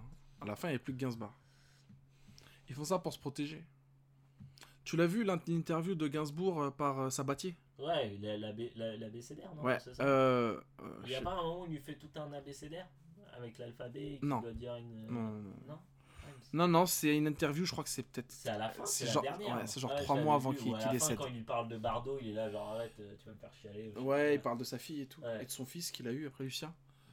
Et ce moment-là, c'est peut-être le moment où le dioptre est le plus fin entre Gainsbourg et Gainsbar. Ouais.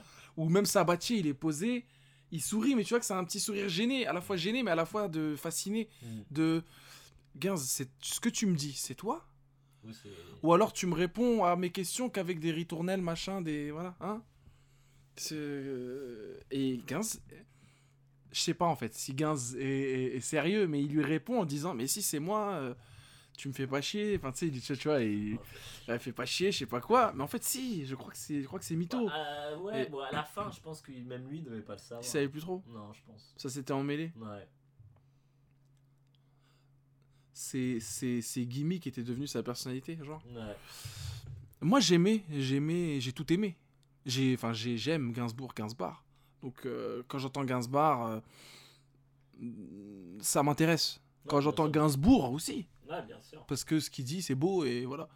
Donc, par contre, quand j'entends Booba, B2OBA, quand j'entends Booba, je suis mal maintenant. Et quand j'entends Eliafa, parfois, je suis bien. Parce qu'il dit des choses intéressantes dans ses interviews. Quand il parle pas des autres. Quand il parle de rap et de musique, il dit des choses intéressantes. Ouais. Quand il parle des autres, ça m'intéresse pas tellement. Ouais, il y a un truc qui m'avait fait hurler de rire. Je t'en avais parlé, je sais pas si t'as regardé au final. C'est quoi ? C'est quand Booba était sur le plateau de Touche pas mon poste. Et il l'appelait, genre ? Ouais, il l'appelait. Ouais. Et genre, qu'il lui dit... Putain, il dit quoi, Kaaris, il lui dit un truc du genre arrête de te filmer et entraîne-toi réellement ou un truc comme ça ou je sais plus quoi. Et il fait ouais c'était ta grand-mère qui filmait avec un 5D. Et genre mais Dim, ça nous a fait trop rire. Genre, les vannes sont techniques. Même Kaaris il rigole. Bah oui, mais ça je l'ai vu ce truc, je me souviens, c'est bon. Parce que j'ai l'impression qu'il y a de l'acting là. Bah bien sûr. C'est qu'en fait les vannes les font rire, ils se disent on est loin. Toute la France nous regarde et on dit des conneries comme ça et les gens accrochent. Et prennent ça pour du serious business en plus. Bah, il y a des gens qui sont à fond. Qui croient qu'il y a une religion, une dualité. Quand tu vas dans un mauvais quartier et que tu dis Team B2O, tu te fais chasser. Ouais. Et l'inverse. Ouais. C'est vraiment la lie de la société. C'est vraiment triste. C'est une tristesse. Après, nous, on fait notre vie, voilà, et on voit ça et on en rigole et on passe à autre chose. C'est du vin et de l'eau du vin et du pain pour le peuple, quoi. Ouais, c'est ça, ça fait rire quand même. Et j'ai hâte de voir le combat. Moi aussi, j'ai hâte. sera pas très spectaculaire, hein, mais... Je pense que pour un mec comme toi qui connaît un minimum... Mais même le combat, regarde, même le combat de deux spécialistes, Connor et Mayweather, c'était pas un vrai combat de boxe. Il y avait trop d'enjeux. Pourtant, c'est deux ouf dans leur domaine, tu vois, enfin dans leur domaine respectif, pardon. Ouais. Voilà. Et le combat qui restait encore dans leur domaine, parce que là, on parle de deux rappeurs qui vont se battre. Là, on parlait de deux combattants qui allaient se battre, donc on pouvait s'attendre à quelques technicités. Et on en a vu, attention, hein, Connor, il connaît l'anglaise et voilà, mais là... Parfois, je vois des coups de pied de Kaaris, j'ai envie de me tailler des veines, quoi. Parce que lui, il va faire quoi comme technique ? Parce que lui, Booba, il est plus box style. Ouais, mais en fait, j'ai rien, je sais pas. Quelles sont leurs fiches personnages ? Quelles sont leurs stats ? Quelles sont leurs stats ? Je sais pas. Quelles sont leurs fiches perso, là ? Voilà, les fiches perso, je sais pas comment ça va se situer. Je sais pas quel match-up il y aura, mais... Je sais pas, hein, quel combo ils vont sortir... Ça va être d'une miskinerie encore jamais vue. Ah, je pense que ça va être très drôle. En décembre, juste avant Noël, genre. Ouais. Putain. Est-ce qu'on a besoin de ça, sincèrement ? Non, mais c'est drôle. C'est facultatif, c'est pour ça que c'est indispensable. Voilà. Ça ne sert à rien, c'est pour ça que c'est indispensable. Tu veux faire une pause ou... Ouais, on se fait un petit morceau. Ouais, allez.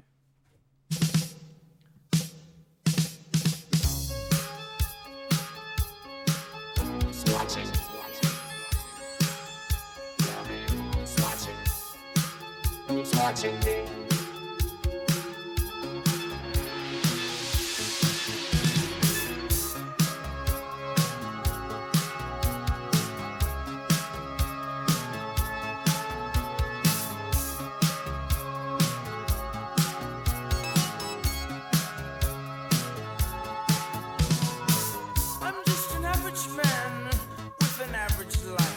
I work from 9 to 5. Hey, hell, I pay the price. All I want is to be loved.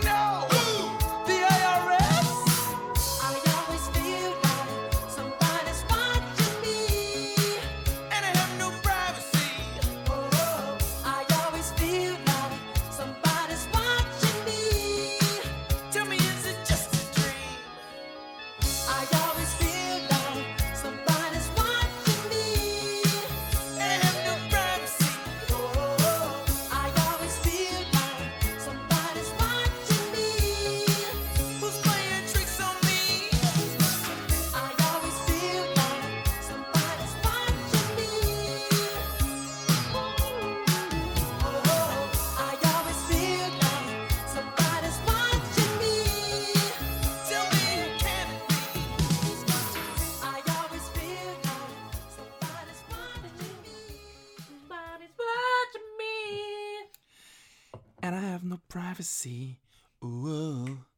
Rockwell. Somebody's watching me. Featuring Michael Jackson et Jermaine Jackson dans le refrain seulement. C'est qui Jermaine Jackson ? Le frère. Ah, le frère. Okay. Jackson 5. When the rains begin to fall. Tu connais le son avec Piazzadora. Moi surtout, je me rappelle surtout de... La Pecou, non ? Non, moi ce qui me marque, c'est le...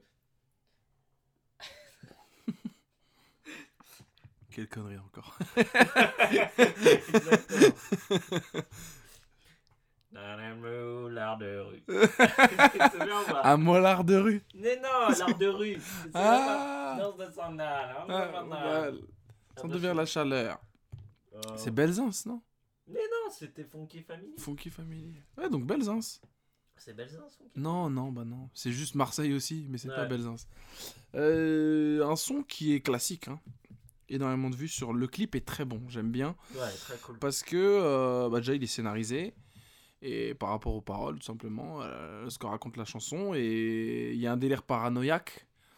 Il y a aussi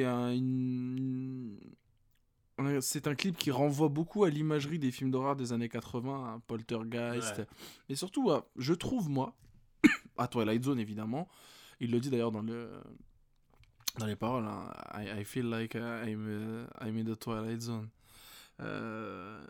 Et qui renvoie surtout à une série film Hellraiser, je sais pas si tu connais, qui se passe dans le même setting, le premier en tout cas, de Clive Barker, et qui se passe dans le même setting, une maison de banlieue avec tout le monde qui est un peu bizarre, et au final c'est dramatique ce qui se passe. Et il y a des trucs vraiment glauquissimes qui s'y déroulent dans le sous-sol, etc. Et le gars se sent pas safe. I always feel like somebody's watching me. Donc, j'ai toujours l'impression que quelqu'un me mate. Ouais. Et voilà, le gars m'observe. Voilà, il est pas bien. Et de toute façon, j'écoute beaucoup en ce moment parce que j'aime bien déjà à la fois ce qu'il raconte, comment Rockwell chante. Je pense au clip et j'ai l'intention de me refaire les Hellraiser dans pas longtemps. Et ils sont tous sur YouTube d'ailleurs, on peut tous les mater. Et la présence de Michael me met bien. J'avais envie d'écouter du Michael sans écouter vraiment du Michael. Ouais. C'est un son qui est présent sur l'album qui est sorti... Enfin, c'est une compile qui est sortie il y a pas longtemps, quelques années, qui s'appelle Scream, où il y a toutes les chansons justement à tendance horrifique. Ah, donc okay. Thriller, Somebody's Watching Me, Dirty Diana, tous ces trucs-là. Ils les ont mis dedans et la pochette est super stylée. C'est la gueule de Michael avec des délires fantomatiques, etc. Ah, et je pense que elle te plairait la pochette. Je crois que je l'ai vue à l'aéroport. C'est possible. Et ouais, bon délire. Vraiment bon délire. Alors, là, on en avait discuté tout à l'heure, hein, par message. Ouais. Tu m'avais proposé, je t'ai dit, bah évidemment, tu l'as dit tout à l'heure, tu t'es remis l'intégralité de la série Game of Thrones. Yes. Qui s'appelle Game of Thrones comme le premier livre en fait de la saga. Oui, c'est vrai, c'est de quoi, de A Song of Ice and Fire. Ouais. Ouais. Oui, c'est vrai, putain, ça s'appelle pas vraiment c'est le nom de la série en fait. Game of Thrones, c'est le nom de la série, ouais. Et le nom du coup du premier tome, voilà. Okay. A Game of Thrones, qui s'appelle Thrones. Thrones au pluriel. Et pas l'inverse, pas Games of Thrones. Alors que ça pourrait aussi faire sens. Moi, ouais, ça ferait les jeux du trône, le trône de fer. Mais là, c'est les jeux des trônes. Il y a des trônes, c'est les rois, quoi, les différents. Exactement. Gens qui se disent rois ou reines. Ouais. Et les différents délires à gouverner, quoi. Voilà. Donc, ouais, là, t'en es où, par exemple ? Là, je suis à la milieu de saison 7. D'accord. J'ai maté très rapidement. Ouais, t'as speedé. J'ai fini Mad Men, donc Mad Men toujours aussi bien. Regardez, faut que je finisse. J'ai rematé, je me suis tout rematé Mad Men, j'ai fini. Ouais, c'est chef d'œuvre. Il fallait que je trouve un truc qui me tienne en haleine. Je savais que la nouvelle saison arrivait. Je me suis dit, autant tout remater. Et j'ai bien fait parce qu'il y a plein de trucs que j'ai oublié. Que t'as zappé. Et des trucs que j'avais peut-être pas fait attention. Et t'as vu les Dobry aussi. Et les Dobry, les côtés un peu soap parfois. Le moment où ils savaient pas quoi faire en fait. Ouais. Tu te souviens de ce moment où ils savaient pas où est-ce qu'ils allaient, vraiment. Ouais, hein. Où tu sais tu le sens en ce moment. Qu'ils gagnent du temps, tu vois. Et bien sûr. Genre, Daenerys, on va la laisser avec les esclaves, c'est un peu flingué. Pendant un moment, on se disait, mais que ça va durer 20 ans. Ouais. On se le disait. Est-ce que c'est là où tu te dis que c'est super dommage, parce que quand tu regardes la saison 7, c'est une succession de TP. Ouais. Ils se téléportent tous. Ouais, parce qu'il faut aller vite. Et ça, c'est trop dommage, parce que toute la série, il y a un truc qu'ils ont extrêmement bien réussi, c'est la gestion du temps et de l'espace. De dire genre, ouais, tu vas à Port-Réal, tu vas aller au mur, t'as un bon voyage. Ouais. Là, les gars, hop, en 2-2, ils y sont. Et tu vois, ça, c'est dommage. Quoi. Rappelle-toi, Daenerys, le coup de dragon qu'elle met pour aller au-delà du mur. Un coup de dragon, elle y est en... voilà, sans jet lag. Sans jet. Elle arrive normale. On est en éco-premium. Non, elle est en première, elle arrive, elle est reposée. Alors, elle y va en la première, elle revient en éco-premium, par contre. Rappelle-toi. Miskin. Moi, vraiment, les morts dans cette série, elles me font rien. Peut-être un peu la mort de Ned Stark parce que Sean Bean. Ouais, et c'est soudain, et surtout c'est bien fait. C'est bien fait. Moi j'étais kécho. Hein. Mais... Épisode 6 hein, ou 7 de la saison 1. Ouais, je crois, ouais. Je me souviens comme si c'était hier. Ouais. Et. Mais sinon, moi c'est les animaux. Les dragons. Ah, le dragon c'est dramatique dès qu'il crève. Ah, c'est là, horrible. Et en plus, c'est bien fait. Là, j'y suis pas encore. La mort est illicite. Ouais. J'y suis pas encore, mais j'ai trop. Un coup de javelot glacial dans le sale. J'ai trop peur. Sale de chez sale. Les loups là, quand ils tuent les loups à chaque fois, ça me. Ouais, les loups et ce qu'ils en font surtout à la fin. C'est trop sale quoi. Le géant aussi, qui peut être considéré comme une forme d'animal. Quand et tu vois, c'est dommage, c'est dommage. Là, j'ai trouvé ça, je voulais qu'il se fasse niquer par une volée de flèches, quoi. C'est ça. En mode mourir à la Brevard, tu vois. Mais là, il est mort avec une flèche dans l'œil par un petit con qui meurt en plus. C'est insupportable. Ouais, c'est bon, quoi. Ça m'a gêné. Ouais, je t'avoue. Non, je suis d'accord. Mais Game of Thrones, là, j'ai vu un épisode et ça me l'avait fait à l'époque. Et là, ça me l'a refait. J'avais oublié, ça me l'a refait. Il y a certains épisodes qui sont réalisés, on dirait des dialogues de RPG. T'as l'impression d'être dans une Witcher, tu vois. Bien sûr, ouais. Et c'est comme ça, ils se regardent. Ouais, ils sont dans un salon avec du velours un peu partout. Voilà. Ils se parlent comme ça, genre on dirait un des PNJ. Ouais. C'est du chant contre chant, basique. Voilà, c'est pas. Après, là j'ai revu la scène de l'attaque. Alors les scènes de combat sont illicites, hein. Sont lourdes. J'ai vu l'attaque du dragon sur les Lannister. Ouais. Ah, c'était bien ça. Violence et ça a pas. Je l'ai revu, je connais. C'est ce qui se passe. J'avais quand même le palpitant. Tu vois, parce que ça nique tout. Non. En fait, elle nique tout. Et c'est bien fait. T'as pas de moment où t'es là, genre, waouh, c'est miskin. Ouais, c'est abusé. Ou genre, qu'est-ce qu'il fait là ? C'est pas cohérent. Mais même graphiquement, la 3D, le dragon et tout, il est plutôt bien. Les effets spéciaux sont très bons. Là, tu te dis, ok, quand même.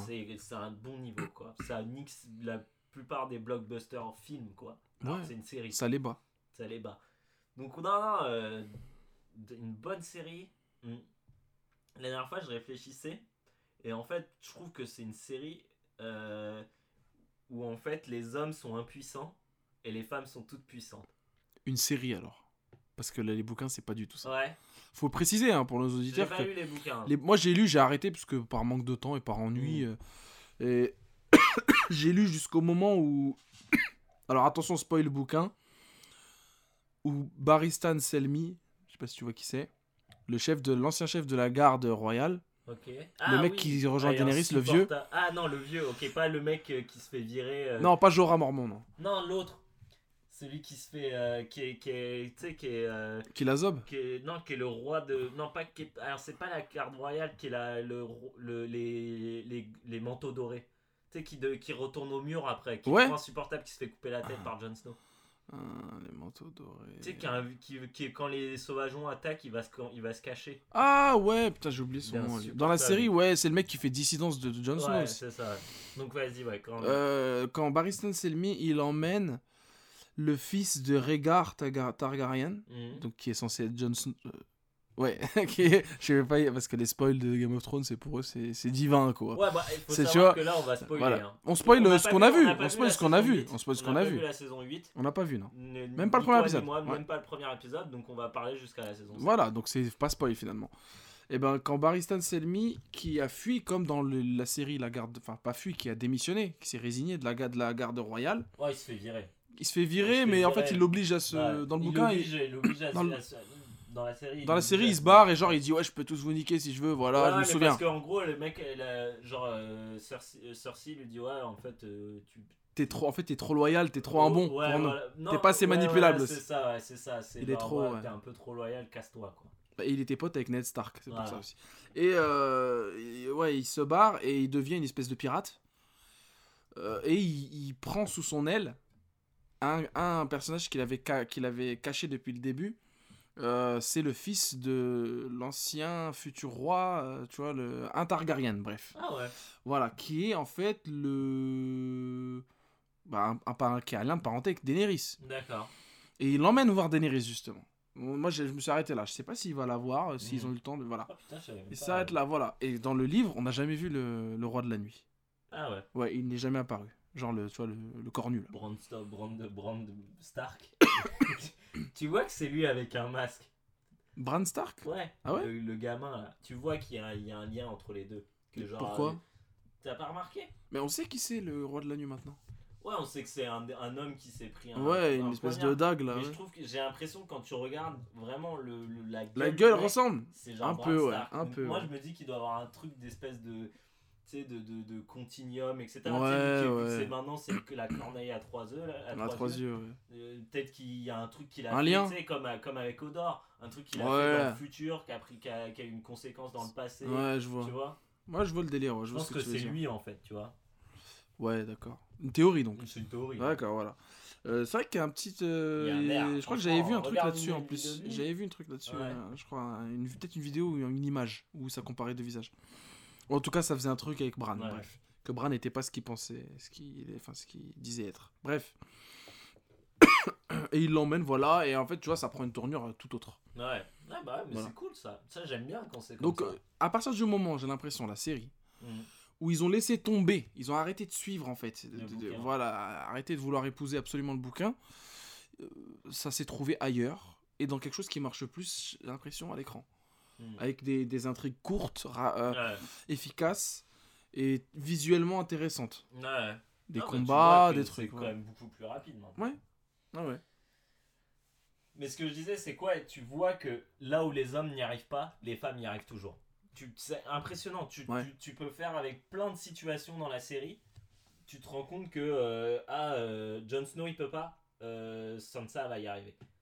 Jaime il peut pas. Brianna va y arriver ou Cersei va y arriver et en fait à chaque fois t'as des espèces de duos comme ça fille-garçon et tu vas voir que en fait l'incapacité de l'autre va créer la capacité de l'autre et je trouvais ça intéressant. Je trouve que c'est un peu quand tu te rends compte du truc, ça se répète un peu, tu vois à chaque fois c'est genre ah bah, les meufs c'est des ouf, tu sais que je sais pas, toi tu penses quoi ? Moi je pense que si il y a encore un trône à la fin de tout ça, je pense que ce sera Sansa qui sera dessus.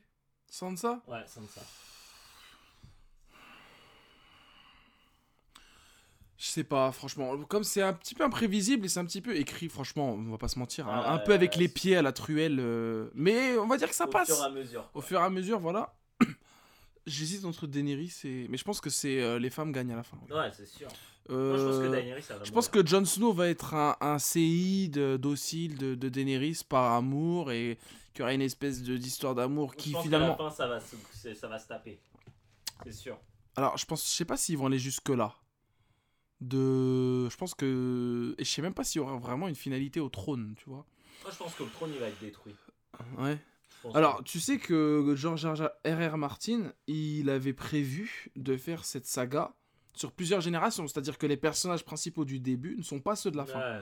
Genre, il y aura les enfants d'un tel, les enfants de trucs. Et comme on voit aujourd'hui, c'est pour ça qu'il y a une si grande importance attachée aux maisonnées, aux généalogies, aux machins. Et ce qui n'existe pas, par exemple, dans la série, ce qui est difficile à mettre en place dans une série... C'est-à-dire que te faire des retours en arrière. Ouais, pour te dire... ce qui s'est passé, voilà. Alors, dans le bouquin, il y a énormément de personnages masculins et féminins, mais il y en a des masculins qui sont des héros, un peu comme des gloires passées, etc. Ouais. Des gens bien qui vivaient à l'époque, etc. Voilà, tout un lore, en fait, masculin et féminin. Alors que là, il n'y en a plus. Tout ce qui est vestige du passé. Dans Game of Thrones, quand tu commences, c'est Ned Stark, un gars qui se fait chlasser, qui est pas si intelligent finalement. Non, Robert Baratheon qui est un rustre, un raté quoi. alors quand même il a accédé au trône, tu vois. Ouais, mais c'est parce que c'était un guerrier, mais c'était voilà, ouais, c'était pas le plus intelligent. Pas, hein. Voilà. Et en fait, je trouve que Game of Thrones, la série, ce qui est pas efficace, ce qui est pas intelligent, je trouve, dans l'écriture, c'est que c'est un pessimisme forcé. Tu vois le délire ? C'est-à-dire que c'est pas si... Ça s'inspire, hein, évidemment, de ce qui s'est vraiment passé dans l'histoire, notamment celle de l'Angleterre, la guerre des Deux Roses, etc. notamment, entre autres. Mais dans la réalité, c'est pas si pessimiste. Ouais. Il y a un minimum d'accord entre les gens qui fait que ça. Les nobles, on les tue pas. C'était rare à l'époque qu'on tuait un noble, tu vois. Ouais. Même si c'était en temps de guerre. Même si c'était en temps de guerre, on l'écartait, on l'exilait, on l'enfermait...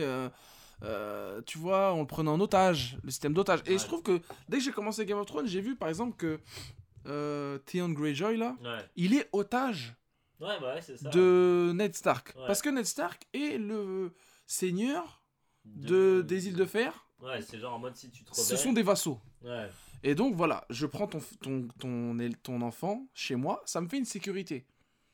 Et c'est ça respecté, c'est-à-dire que ça me fait une sécurité, mais ils lui font pas la misère au gosse. Il l'entraîne, il fait c'est comme un de ses fils. Il l'aime pas trop non plus. Tu vois qu'il lui rappelle tout le temps sa condition. Voilà, c'est pas son môme, mais il l'entraîne, etc. Ce qui se passait à la cour de France quand il y avait un otage ou voilà, même plus anciennement à l'époque antique et tout, quand il y avait un otage, ben c'était considéré comme un fils et finalement. Il était pas enchaîné dans une geôle en mode tu bouges, on te coupe la gorge et du coup voilà. Non, c'était, on disait otage parce que c'est étymologiquement c'est retenir quelqu'un, voilà. En fait, c'est retenir quelque chose, conserver quelque chose qui ne nous appartient pas.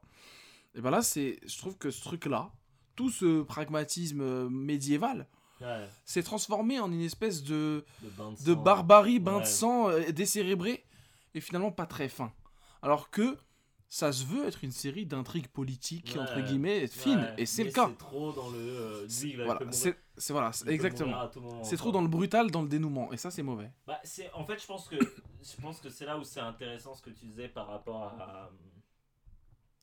à ça, par rapport au fait que ce soit une série. Je pense que le problème, c'est que ça reste, je pense, c'est une des dernières séries aussi qui est axée autour du côté série pub, tu vois. Ouais, je vois. Tu vois que Netflix essaye petit à petit de casser, mais ça repose sur les trucs de base qui sont climax à la fin avec un truc qui te donne envie de retourner à l'épisode d'après. Ouais.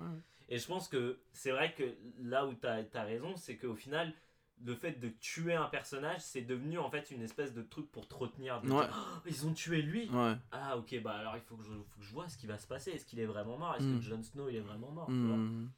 Et c'est vrai que c'est assez... Là-dessus, c'est un peu dommage, cette espèce d'hécatombe de personnages où tu sais que... Voilà, si t'aimes un personnage, à un moment, il risque de canner, quoi. C'est vrai. D'ailleurs, l'auteur le disait... Faut pas s'attacher aux personnages, moi-même je ne m'attache pas et d'ailleurs je vais tuer les personnages que les gens aiment le plus. Ah, tu vois, enfin je trouve ça un petit peu débile. Après, la qualité de la série est là, il n'y a aucun souci. La production est dingue. La prod est géniale, elle est ouf. Les costumes, c'est un truc de malade.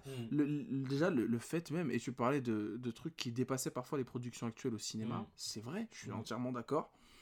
Tu regardes Avengers Infinity War, full fond vert. Ouais. Full fond vert. Et là, il y en a quelques fois. Ouais, tu le vois. Ça s'impose.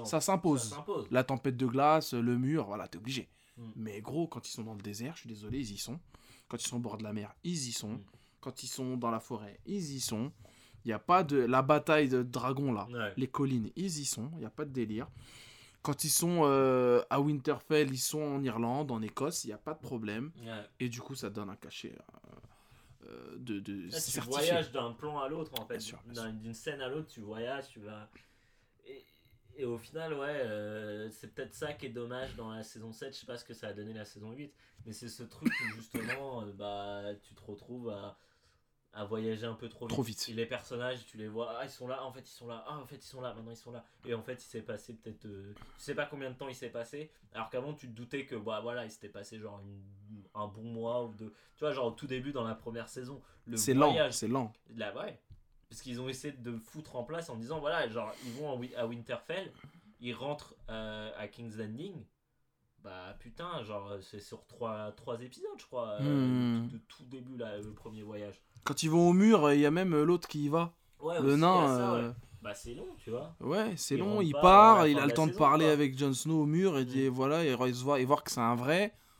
Et du coup ça donne du sens à quand ils se revoient. Ouais, maintenant il y a plus trop ça. Les personnages ont plus trop le temps de se croiser. Ouais. Et enfin plus trop de temps de consommer leur croisement, leur rencontre. Ouais. Et puis il n'y a plus trop le truc, moi ce que j'aime bien aussi dans les séries et que Game of Thrones faisait de temps en temps, c'était de te dire genre à un moment on va te montrer un truc, ça paraît anodin, mais à un moment on va te le rappeler. Et genre dans 2 saisons, et tu t'auras oublié.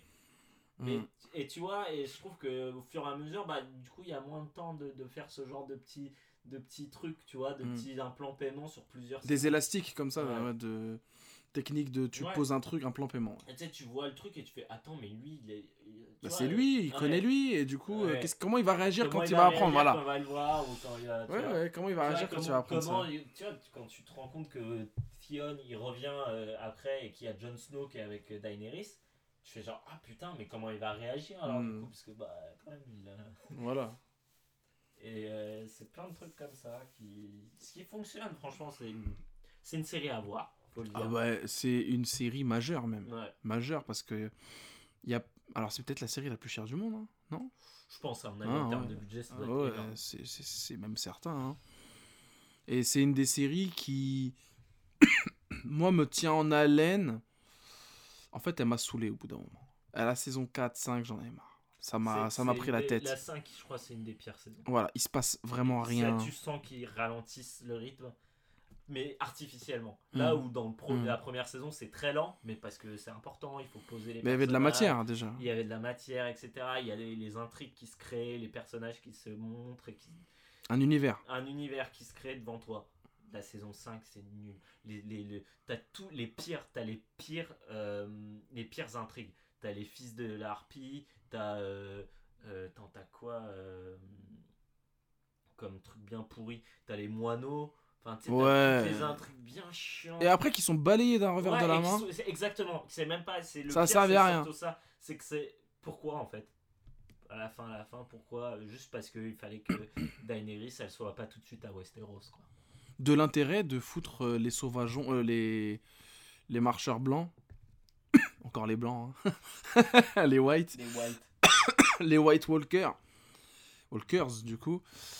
Qui sont là en filigrane depuis le début, alors que dans le bouquin, pas besoin, parce que les intrigues se suffisent elles-mêmes. Et là, ils t'ont mis ça pour te dire, t'inquiète pas, ça arrive. Non, le vrai méchant, il est là à la fin, ça va tout niquer. C'est Thanos de machin. Mais, quoi. Ouais, c'est le Thanos de truc. Ouais, mais c'est là où c'est un peu, moi, ce qui me gêne, c'est que quand tu regardes tout, ça fait depuis la fin de la saison 2 qu'on te dit les White Walkers, ils arrivent. Entre temps, il s'est passé, je sais pas. Qu'est-ce qu'ils ont branlé? Ouais, voilà, c'est ça. Qu'est-ce qu'ils ont branlé? Bon, t'as l'excuse du mur, mais voilà, mais quoi. Le mur, au final, ils arrivent devant au bout d'un moment, non? Et là, ils arrivent jamais devant, quoi. À la fin de la saison 2, tu vois le gros Sam qui voit l'armée des White Walkers. Un cheval et tout, là. Voilà, et il se barre, genre, oh mon dieu, non, oh, c'est horrible. Et après, au final, ils arrivent à la saison 8, quoi. C'est ouf, quoi. Ils avaient pas prévu. C'est comme le moment où, je crois que c'est à la fin de la saison 3, où le roi de la nuit, il prend un bébé de Craster, là, et il le transforme. Ouais. Mais c'est un bébé. Pourquoi 2 mois plus tard, il est au mur? C'est quoi, en fait, le projet? Ouais, c'est ça. Et surtout... tu vois leur espèce d'endroit où ils sont, etc. Mais en même temps, il marche à 2 à l'heure. Il fait quoi? Il s'est TP? Ouais, voilà. Et surtout, rappelle-toi la naissance du roi de la nuit, la naissance, en fait, des White Walkers, qui est expliquée avec les enfants de la forêt. Mais ça, c'est pas développé. Du coup, ça n'a aucun impact. Non.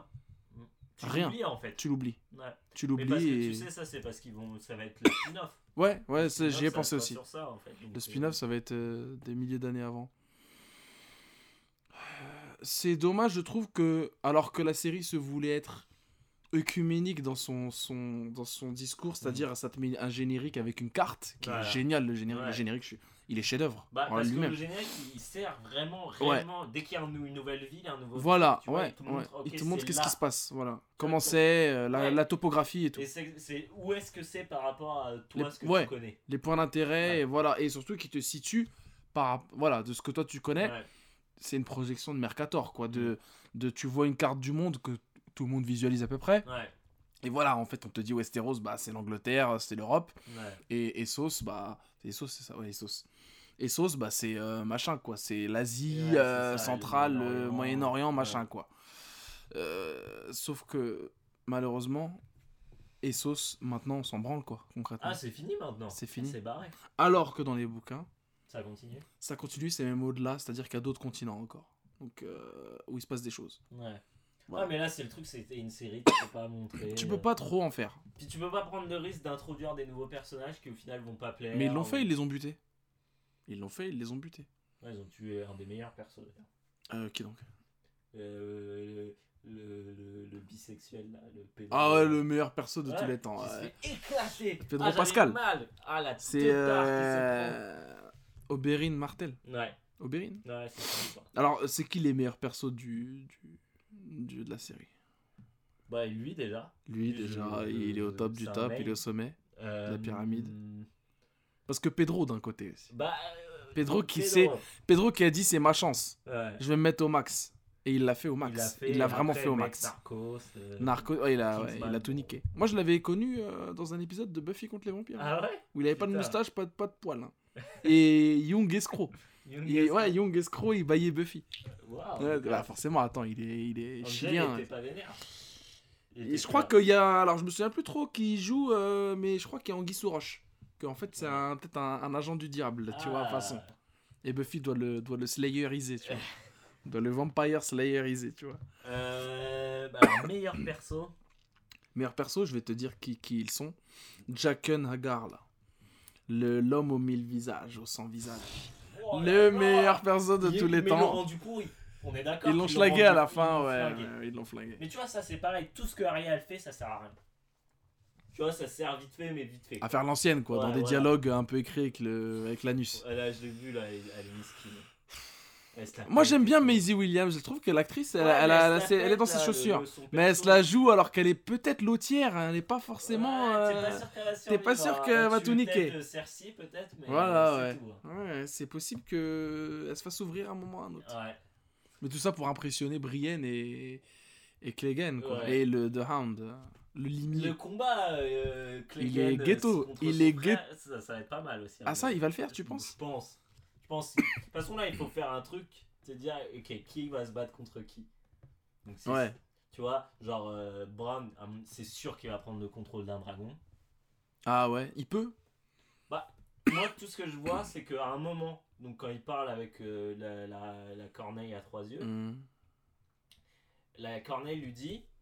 il lui dit... Ah, mais on dirait une fable de La Fontaine. Ouais, c'est ça. La corneille lui dit, si votre ramage se rapporte à votre plumage...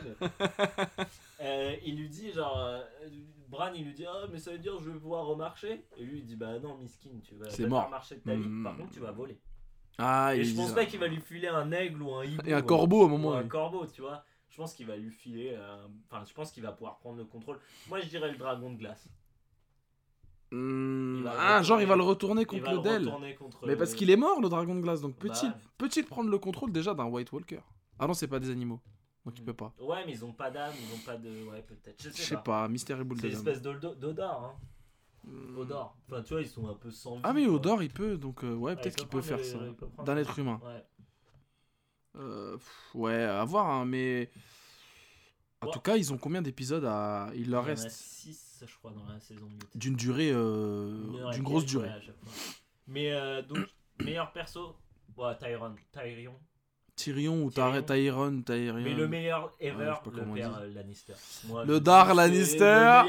Le Dar Lannister, c'est. Le ever de tous les persos. C'est si tu fais encore de la merde, tu gicles. Rappelle-toi. C'est genre le mec, ils te l'introduisent, le gars, il est en train de dépecer un cerf.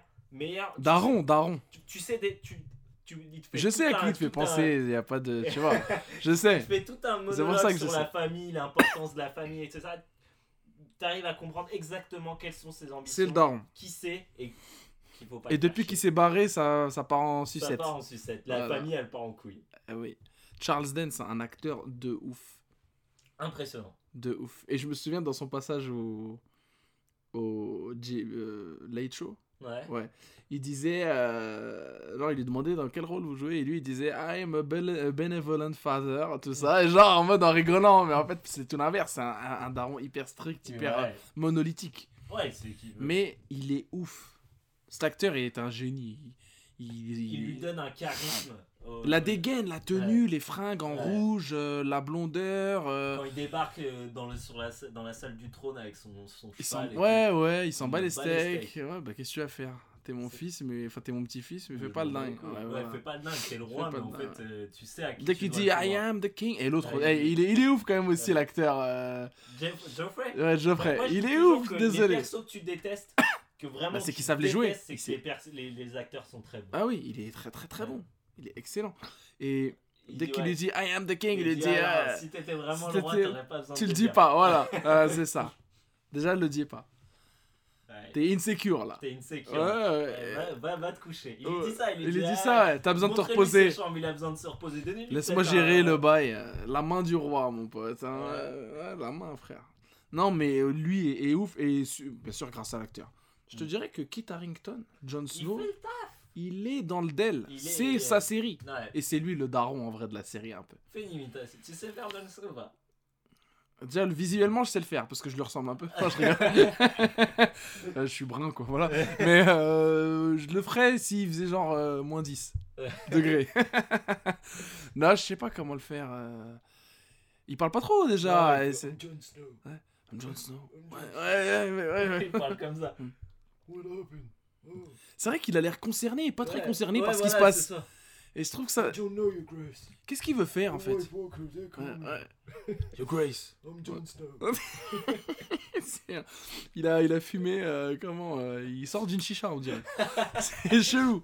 Chicha Dubaï. Mais c'est vrai que le personnage. Alors, on peut s'intéresser à Jon Snow 2 secondes. Il est à la fois joué. Il est là. C'est un personnage. Il est apprécié. Il a des. Les meufs le kiffent. Et à juste titre, parce que moi je le kiffe aussi. Pareil. Par contre, le perso a pas l'air très impliqué. Quelles sont ses motivations ? Il est gentil quoi, c'est tout. C'est un gentil. Pour moi, il requiert le truc du héros qui veut pas être héros. Tu vois ? Ouais, il y a de ça.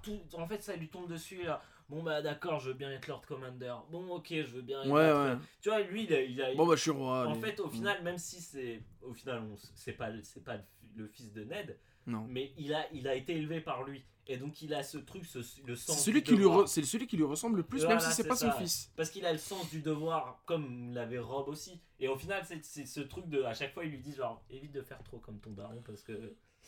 C'est le pendant bénéfique de la vision de la famille en fait dans cette série, parce que t'as une vision de la famille. Par exemple, quand tu prends le cas des Lannister, ce sont des enfants dégueulasses. Ouais. Pour Cersei, qui prennent qui sont dans le moule de leur père, cruel, etc. Mais après, il y a une espèce de rédemption de la part de Jamie. Je pense que c'est pour ça qu'il va se sacrifier à la fin ou un truc comme ça. Voilà, la rédemption finale. Alors, souviens-toi que le père Lannister, il avait un côté intelligent, bon. Il pouvait parfois se montrer pragmatique. Il était ultra pragmatique. Ouais, ultra pragmatique. Ce qu'est Jamie Lannister. Ouais. Il pouvait être cruel. Ouais. Ce qu'est Cersei. Ouais. Et il avait Geoffrey à la base. Et qui était Geoffrey, mais d'une manière, en fait, plus tu descendais dans l'arbre généalogique, plus c'était catastrophique. Ouais. Et il pouvait être intelligent. Enfin, il est intelligent et il a la verve que son fils Tyrion a. Mais Tyrion, c'est que c'est un enfant détesté. Ouais, un bâtard. Enfin, pas vraiment en fait. Non, mais c'est un vrai. C'est un enfant. Genre, voilà. Tous les nains sont des bâtards aux yeux de leur. Voilà, exactement. Voilà. C'est pour ça qu'il se reconnaît en lui et qu'ils ont une discussion dès le début de la série. Et il le. Alors que c'est lui qui prend le plus son chemin de son côté. Ouais, parce qu'il n'est pas dans la famille en fait. Non. Et il la tue au final, ça fait. Voilà. Il la détruit. Et donc c'est un peu cette leçon que la série veut nous donner sur suivez pas forcément les traces de vos parents ou de vos pères. Comme Daenerys. Derrière qui a toujours l'ombre de son père sur elle quoi. Ouais. et aussi qui a un frère au début et qui son frère est complètement zinzin, quoi. Ouais, bah ouais, et qu'une fois sur deux, bah tu deviens zinzin en fait. On te dit dans la série parce que t'es un peu un consanguin, quoi. Ouais, ouais, c'est ça. Certes, mais aussi quand t'es dans les sphères du pouvoir. Parce qu'ils sont là en train de tous te ce que dit Daenerys, c'est qu'ils sont tous en train de te dire oui, non, t'inquiète. Ouais. À Westeros, ils sont tous en train de trinquer secrètement quand on règne, ils t'attendent et tout ça. Mm. Genre, ouais, ça lui monte à la tête. Voilà. Le mec, il est là, ouais, c'est vrai, je suis un ouf. Et c'est pas un vrai dragon. Non. Ah bah non, ça n'est pas un... Voilà. Ah, c'est vrai qu'il fait le dingue à un moment, il lui dit « Attends, bouge pas, j'arrive, voilà. » Tu veux ta couronne, frère ? Voilà, tiens. Aquaman, hein, bim. Ah, il le met mal. Et Aquaman qui est complètement l'autre, hein, qui est zéro. Bah, et je trouve que les Dothraki, ils sont nuls. Ils sont zéro. Là. Alors, les Dothraki, ils sont pas intéressants. Et en fait, il était là pour faire mouiller les ouzes. Je pense. Parce qu'en fait, comme le mec des Second Son qui a fini au transporteur, qui a été recasté. Alors qu'il était ouf, l'acteur. On parle d'un acteur que j'adore et que Étienne aussi adore. Dont j'ai oublié le nom. C'est qui l'acteur ? J'ai oublié. C'est le mec de transporteur. C'est le mec de transporteur. C'est le mec de Alita Battle Angel. Ah oui. C'est et c'est le méchant de Deadpool 1. Comment il s'appelle sa mère ? J'ai un trou sale. Ed Skrein. Ou Skrein, je sais pas. Ed Skrein. Qui est en fait un ancien dealer et tout. Un mec qui a eu des problèmes avec la justice en Angleterre. Et en fait, un boule à Z, c'est une espèce de skinhead ancien skinhead habillé en Lonsdale et qui a fait de l'acting et qui est très très bon, qui était très bon et qui avait c'était pas trop mal. Alors c'est Michel Huisman qui est un acteur plutôt gentil, voilà. Quand tu compares La Montagne, qui était le premier qui était ouf, le deuxième qu'on a vu vite fait, et le troisième qui est pour moi zéro. Alors le premier c'est Conan Stevens, je crois. Un acteur, c'est une masse, quoi. Ouais. Bah, il faisait vraiment peur, moi je trouvais. Il faisait peur, il avait la beubarde. Il ressemblait à... Le nouveau, il ressemble pas du tout. Il ressemblait beaucoup à Sandor, Craig Clegane. Et le deuxième, par contre, je me souviens plus du tout. Je crois qu'on le voit pas. Rapidement, en fait. D'accord. Et le troisième, c'est Hafþór Björnsson. Là, c'est le mec qui est le meilleur, l'homme le plus fort du monde, là. Ah ouais. L'Islandais, là, qui est un neuneu, quoi. Ouais, qui est... Voilà, qui est un peu... Qui sait pas jouer. Je pense que c'est un peu, en fait, le fait qu'il soit recasté, ça, à mon avis. Et qui est trop jeune, surtout. Ouais. Colin Simmons, il a plus de 40 ans. Il est trop jeune. Quand on te dit qu'il a combattu avec Robert Baratheon, bah non, c'était un bébé. Bref. Ouais, il a l'air plus jeune que... Ouais, bah il est jeune, hein. Il a notre âge, tu vois, le gars. Peut-être un peu plus vieux, mais... Enfin bon, après, ils l'ont casté pour son physique, quoi. Ouais, bah oui. Bah, de toute façon, après, il joue qu'avec ça. Après, c'est un zombie, ouais, c'est vrai. Et qu'est-ce que je disais ? Et ouais, et t'as en fait ce truc de suivez forcément la trace de vos parents, ou alors même quand on n'est pas lié par le sang, on peut forcément... hérité de traits bénéfiques d'une éducation. Ouais, voilà. Ça propose plusieurs visions sur un même sujet qui est traité tout le temps. Ouais, c'est ça, la famille, l'éducation. Ouais. Donc, qu'en est-il de cette saison 8 qu'on n'a pas encore vue Je ne sais pas, j'ai peur que ce soit un peu précipité. Ouais, bah ça le sera. Que ce soit un peu genre, il s'est passé ça, il s'est passé ça, il s'est passé ça. Et puis tu vois, genre au final, ok. Moi, j'avais même l'intention d'attendre que tout sorte pour regarder ça comme un Seigneur des Anneaux, tu sais. Ouais, clairement. Ouais. Voilà, et me voir tout et me dire, ah ouais, d'accord, c'est ça. C'est fini. Je sais pas. Donc, ouais, les meilleurs persos, bah, on a dit, hein, Jaqen H'ghar, on a dit Pedro Pascal, les meilleurs persos. Tyrion, il est lourd, mais que là, l'acteur. Ouais. Il est lourd, mais que là. Je t'avoue que Emilia Clarke, la Daenerys, plus. Ouais, mais moi, tu sais que c'est une crème. Hein. Ah, mais ça m'étonne pas. Je parle pas de l'actrice, hein. Je parle vraiment du personnage. Tu sais qu'elle a fait 2 AVC. Ah merde. Hard, hein. Elle est jeune. Hein. Ah ouais, putain. Bah, genre, elle a un an ou deux de plus que nous. Putain. Et ouais, elle a fait 2 AVC, sa mère. Jon Snow, Kit Harington, il est présent depuis le 1. Et la pire, je crois, un des pires persos, par contre, si on doit revenir, c'est. La meuf du bisexuel. Elle est zéro. Elle est zéro. Ah putain, que dommage. Franchement, c'est encore un autre truc que je trouve assez intéressant. C'est la femme espagnole. Elle a... Ouais. Elle est miskine.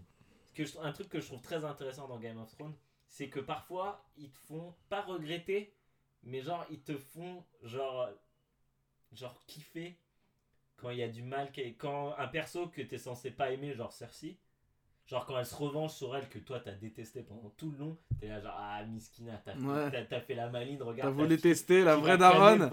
Cersei, il faut assumer hein, quand il est à la guac, quand il lui met une douille, il faut assumer. Moi je lui mettrais pas un lapin après un rendez-vous Tinder hein.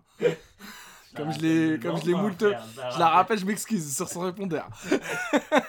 Parce qu'elle peut te monter en l'air sans que tu le saches. Ou quand il y a le truc des moineaux, ouais, ça te fait regretter Geoffrey, tu dis mais Geoffrey il aurait jamais laissé se passer ça.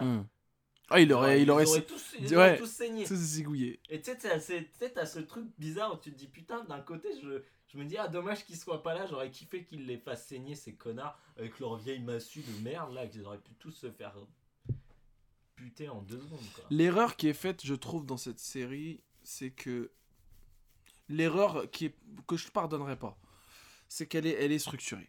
Dans cette série, dans ces bouquins, c'est structuré, c'est-à-dire que bah voilà, on te montre que ouais, mais d'où ils sortent leur oseille, bah il y a une banque à Bravos, ils ont des dettes, de ouf. Qu'est-ce qui se passe quand tu tues un mec, et ben il y a l'autre qui va se plaindre, ouais. Et voilà, et la géographie est utilisée aussi, et il y a des marchands d'esclaves, et ça d'où ça vient, il y a des cités-états. On veut te faire croire une cohérence, et ça marche. Mais ça, c'est limite. Par exemple, la série Game of Thrones se passe dans un univers médiéval. C'est quoi le composant culturel médiéval incontournable par excellence, qui n'existe presque pas dans Game of Thrones? La religion, frère. Ouais, ça, c'est survolé. C'est survolé pendant la saison. Alors que quand tu parles de médiéval, parce que c'est une série qui se veut historico-fantasy. C'est inspiré de ce qui s'est passé.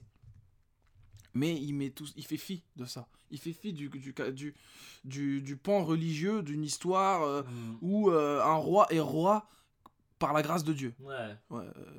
Rex Dei Gratia, on disait de tous les rois en France, en Angleterre, en Espagne, au Portugal, on disait toujours Rex Dei Gratia, roi par la grâce de Dieu, c'est le pape qui décide. Là, il y a zéro pape, il y a zéro truc, c'est pour ça que ça se fout sur la gueule bêtement et que ça devient anarchique. C'est vrai qu'au début, ils ont un peu le truc des anciens et des nouveaux dieux. Le sud, c'est un peu la décadence, tu sens que c'est le monde... récent. Le monde de qui se défait petit à petit de Dieu, qui tourne un peu le dos à Dieu. Puis t'as les mecs du Nord qui ont leurs propres croyances, etc. Et les mecs des îles de fer qui ont aussi leur truc, ce qui fait qu'ils sont insulaires. Ça, c'est très, tu vois, c'est cohérent. Mais après, ça oublie tout ça, et c'est juste elle a tué mon fils, donc je vais la tuer. Et du coup, et en fait, le peuple fait quoi ? Pourquoi les guerriers la suivent ? Pourquoi, tu sais, tu peux pas faire ça comme ça. C'est très arbitraire, je trouve. C'est genre, on a 50 000 soldats, et puis on voit des millions et des millions se faire tuer. Puis t'es là, ah non, en fait, il en reste. D'où ils sortent, quoi ? Qui sont-ils ? Tu vois, genre, les sauvageons, t'en vois, à un moment, t'arrives dans le. Plus de 100 000, je crois, je sais pas quoi ils disaient. Plus de 100 000. Au final, il n'y a plus personne, quoi. Et où sont-ils ? Comment on les nourrit ? Comment, tu vois ? Je trouve que ça manque de tout ça. Ça manque de cohérence. Mais je pense que c'est très difficile à mettre en place. C'est super difficile. C'est quasiment impossible. Tu dois quand même rester sur des intrigues assez basiques pour pas perdre les gens moyens, quoi. Et donc, du coup, tu fais des trucs de cul, des trucs de... Ah, il a tué mon frère, ou... Des trucs de soap, quoi. Des trucs de soap, exactement. Des trucs de cul, d'inceste pour choquer un petit peu la plèbe, quoi. Ça, un viol, ou des trucs comme ça. Et ça me rappelle d'ailleurs un truc, parce qu'en ce moment je lis Conan, le Cimérien, et dans la préface, ça rappelle un peu les conditions d'écriture du truc. Et ce qui est... Et ce qui est intéressant, c'est que à l'époque où Robert Howard sortait les Conan pour Weird Tales, qui est en fait un magazine pulp des années 30, il sortait par bribes. Il sortait des aventures. Pourquoi ? Par un souci d'authenticité. C'est-à-dire qu'il se disait, un aventurier, il peut pas venir comme ça et te raconter son histoire de sa vie de manière chronologique. Personne fait ça. Tous les aventuriers racontent par bribes. Comme Don Cousteau, tous ces gars-là. Exactement. c'est de l'épisodique. Ça me rappelle ça, voilà. Et c'est pour ça que Conan, c'est pas chronologique. Tu prends une nouvelle de Conan, il est voleur, tu t'en prends une autre, il est roi, t'en prends une autre, il est vagabond, t'en prends une autre, il combat un sorcier, une autre, il défend un trône. C'est très, très, très éparpillé, épars. Ouais. Et c'est ça qui rend authentique le récit d'aventure. Le délire, c'est que Conan s'est situé dans un monde aussi fantasmé, inspiré de la réalité, enfin de l'histoire, qui s'appelle l'Hyperborée. Voilà. C'est situé à la fin, en fait, dans une période un peu mal connue de l'histoire de l'humanité, et une période mal connue des mythes aussi. C'est-à-dire que c'est la fin de l'Atlantide, genre, au moment où l'Atlantide coule, et le début de la civilisation romaine, grecque, etc. Ouais, voilà, le début des premières grandes civilisations, égyptiennes, etc.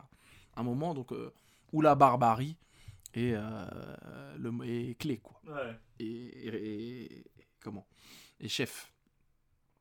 D'où Conan le barbare, qui est le personnage principal, qui est un personnage très facile à s'insérer, en fait, dans différentes histoires. Ouais. Parce qu'on passe plus de la barbarie à la civilisation que de la civilisation à la barbarie. En tout cas, dans un récit d'aventure épique. Et le truc, c'est que Lovecraft, il sortait... Howard, il sortait ces trucs dans Weird Tales. Et Lovecraft, Howard Philip Lovecraft, un autre auteur, c'est Cthulhu, etc., sortait aussi ces nouvelles là-dedans, dans Weird Tales, et ils se connaissaient. C'était des amis. Et à un moment, Weird Tales a dit à Lovecraft de critiquer, voilà, faire un petit article sur ce que faisait son pote Howard.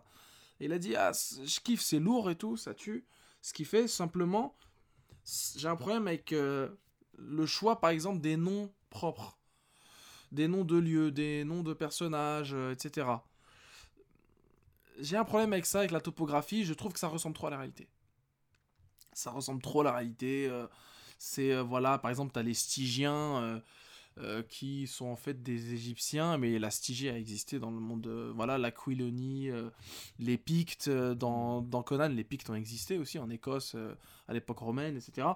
Il te fait plein de liens. En fait, il prend des trucs et il les sort du contexte pour t'en faire d'autres trucs. Par exemple, il te dit au nord vivent les. Enfin, il y a un royaume qui s'appelle Asgard. Dans Conan, c'est un vrai royaume avec un roi et des êtres humains qui vivent et tout. Sauf que Asgard, tu sais que c'est un truc nordique, voilà. Donc c'est pour faire un lien. Et Lovecraft, il aimait pas ça. Il disait ça ressemble trop, du coup, c'est pas assez inventé. Ouais. Simplement, Robert E. Howard, le créateur de Conan, a répondu, mais non, en fait, justement, pour la crédibilité, déjà, je fais des aventures éparses, comme un aventurier pourrait te les raconter. Et j'ajoute évidemment des trucs qui ressemblent. Mais pourquoi ? Parce que s'il était un petit peu timbré, Robert E. Howard, il a dit parce qu'en fait, ça s'est vraiment passé, ce que je raconte dans mes bouquins. C'est la réalité. C'est, j'écris ce que l'histoire a oublié. C'est-à-dire que... Encore plus l'ancrer dans un... Exactement. C'est-à-dire ce que tu vois aujourd'hui, Afghanistan, machin, truc, mer Noire, etc., c'est des anciens. Simplement, les noms ont changé depuis. Mais ce que j'écris, c'est vrai. Et c'est ça qui m'a fait kiffer dans le truc. Et j'arrive à mettre en lien ça... Enfin, on met aisément ça en lien avec Game of Thrones qui s'inspire clairement de... Ouais. Voilà. T'as des noms... ils ont des noms tout simplement à consonance anglaise. Tu vois, Eddard, John... voilà. Tous des accents. C'est très british à la base. Ouais. C'est une série très très british. D'ailleurs, je crois bien que la saison 1, il n'y a que des british. Ouais. Je crois que le seul qui n'est pas british, c'est Jason Momoa. Qui fait Khal Drogo, mais justement parce qu'il n'est pas british dans le délire de la série, quoi. C'est un peu un barbare, quoi. C'est un petit peu un Conan, et rappelle-toi que Jason Momoa a joué Conan dans une adaptation un peu pourrie, mais il l'a joué. On l'a oublié. Il l'a joué et enfin voilà le del, quoi. Mais ouais, en ce moment je lis ça parce que je me suis jamais vraiment, enfin si je me suis intéressé Conan, pour moi c'est le del, c'est Schwarzy. Tu vois, Schwarzenegger, c'est la première fois que je voyais, même si je connaissais pas trop le cinéma à l'époque où j'ai vu Conan, c'est mon père qui me l'a montré. Mon père est toujours un fan de Schwarzy, il me l'a montré et j'ai adoré. Et j'avais vu tous ces trucs-là, j'avais vu Predator, j'avais vu tout ça, et j'avais remarqué, avec le recul, environ vers le lycée, fac, quand on me disait quels sont tes films préférés, je disais Predator, Conan, Last Action Hero, etc. on me disait mais non, mais c'est pas du vrai cinéma, nous on aime l'acting et tout, tu vois. Et moi aussi j'aime l'acting, j'aime DiCaprio, j'aime Joaquin Phoenix, j'aime William Dafoe, tu vois, j'aime Chris Bale, il y a pas de souci, tu vois. J'adore tous ces acteurs qui jouent. Mais pour moi les Schwarzy et tout, ils jouaient avec leur corps. Ouais. Et tu peux pas jouer Conan, je pense, dans une comme adaptation, tu joues, comme tu joues dans un biopic, quoi. Ouais, tu joues Mandela dans un biopic ou Martin Luther King. Ouais, tu dois jouer avec ton corps, savoir jouer avec ton corps, avec le décor, avec tout ça. Et c'est pour ça que, d'ailleurs, je me souviens que dans à base de Pop sur l'Heroic Fantasy, ils ont parlé de ça. Ils ont parlé du film Conan où il y avait une critique et tout. Enfin, j'étais pas du tout d'accord avec tout ce qui a été dit, et je leur ai dit quand j'y suis allé la dernière fois. Mais j'entendais les arguments. Simplement, tu peux pas te placer en cinéphile. Tu peux pas aimer François Truffaut, ensuite regarder Conan et dire que c'est bien. C'est impossible. Parce que c'est d'autres moyens de communication, d'autres moyens d'expression. C'est un autre cinéma, oui. Ça n'a rien à voir. Tu vois, Jackie Chan comme tu regardes un Kubrick. Ah bah non, ça n'a rien à voir. Et là encore, Jackie Chan, il joue avec ce qu'il a. Voilà, son corps, son visage, ses gimmicks, etc. Et ouais, voilà, c'est à la fois ce qui se rapproche le plus... Parfois, tu sais que moi, je suis un grand fan d'histoire, voilà. Et il y a ce qui se rapproche le plus de... Parfois, j'aime bien lire des choses qui ressemblent à l'histoire, mais qui n'en sont pas. Et Conan, c'est ça. Ouais. D'ailleurs, Howard dit... Enfin, Robert Howard, l'auteur, dit à un moment: il n'existe pas de travail littéraire qui soit à mes yeux aussi jubilatoire que de réécrire l'histoire sous une forme romanesque. Ouais. J'aimerais pouvoir consacrer le restant de mes jours à ce type de récit. Malheureusement, je ne pourrai jamais vivre de ma plume de la sorte. Les marchés sont trop restreints, la demande est insuffisante et cela me prend trop de temps pour les écrire. J'essaye de coller au plus près à la vérité historique. Tout du moins, j'essaie de commettre le moins d'erreurs possible. Il est important pour moi que le décor et le cadre de mes récits soient aussi exacts et réalistes que possible, en dépit de mes maigres connaissances. Donc en fait, Howard, il fantasmait le délire, les barbares, les armes, les combats, les rois, les récits, l'aventure et tout. Il a simplement comblé ses lacunes avec ce qui lui jugeait bon pour un récit épique et intéressant à lire. Donc il dit: si je déforme trop les faits, change les dates ou mets en scène un personnage qui ne colle pas à la conception que je me fais du lieu et de l'époque, je perds mon sens de la réalité et mes personnages cessent d'être des êtres de chair et de sang. Et à un moment, un passage dans Conan où Conan, parfois, ça lui arrive de parler à lui-même. Genre, simplement, c'est l'introspection. Et il dit, oui, ce monde est fait d'illusions, voilà, c'est un monde illusoire. Conan le personnage de Conan, il est plus complexe que ce que l'on croit, en fait. La création littéraire, elle n'a rien à voir avec la création cinématographique. C'est vraiment, voilà. Il a été adapté, quoi, tout simplement, une adaptation. Et dans le bouquin, parfois, il réfléchit à sa condition. Et il dit, notamment dans... une des premières nouvelles, hein, qui s'appelle... attends, laisse-moi retrouver... Pas la tour, ouais, la tour de l'éléphant. Dans la tour de l'éléphant, il est posé, il est roi. Et donc, c'est le moment où il ne combat pas. Ouais. Et comme il ne combat pas, il réfléchit. Voilà. Et il se dit, quand même, moi, je ne suis pas fait pour ça. Gouverner, pour les intrigues politiques, posséder des choses, etc. Moi, ce que j'aime, c'est ma vie d'aventurier. Je suis comme ça. Et je laisse tout ce qui est pensée de la vie ou de la mort, etc., aux autres. Moi, ce que j'aime, c'est l'ardeur, la folie de la bataille, le vent sur mon visage, voilà, etc. Voir les collines, les vallées. T'as fait un petit mouvement de main quand t'as dit la folie de la bataille. Ça faisait très... Folie de la bataille. La folie de la bataille. C'était Café Philo. et il dit ça, et il dit que pour ces gens-là, et c'est vrai, en fait. Et c'est une intention de Robert et Howard d'avoir fait ça. D'avoir placé l'agiborien, comme il le dit, l'iboré, à la fin au début d'un cataclysme. C'est-à-dire que ça commence à l'engloutissement de l'Atlantide. Ouais. Et au début des vraies civilisations. Donc c'est un âge qu'on peut oublier. Et c'est pour ça que, contrairement à l'Heroic Fantasy, qui se veut être un récit où il y a des grands enjeux, le Seigneur des Anneaux, voilà, c'est l'avenir du monde, voilà.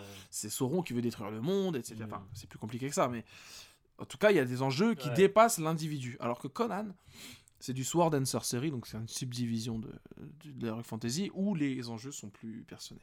Okay. Où c'est Conan qui doit survivre. Pourquoi ? Parce que Conan le barbare. Barbare égale survivalisme, ouais. Égale au plus proche de la nature, égale terre à terre. Et Conan, il est comme ça. Ni méchant, ni gentil. Ouais. Ni bon, ni mauvais, ni... Ouais, comme la nature. Il est naturel. Il est naturel et surtout, il est inscrit dans un âge qui commence par un cataclysme et qui finit par un cataclysme. En fait, c'est un âge qui est dépourvu de finalité. On se demande pas ce qui va se passer après que Conan... Qu'est-ce que Conan va changer au monde ? Il changera rien au monde. Justement, il s'inscrit dans ce monde qui est un éternel recommencement de combats, de guerres, d'intrigues. Et voilà. C'est juste un pion sur l'échiquier. Exactement. Quoi.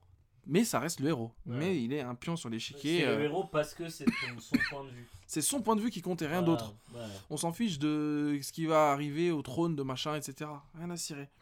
Ou au peuple de trucs. C'est Conan et c'est tout.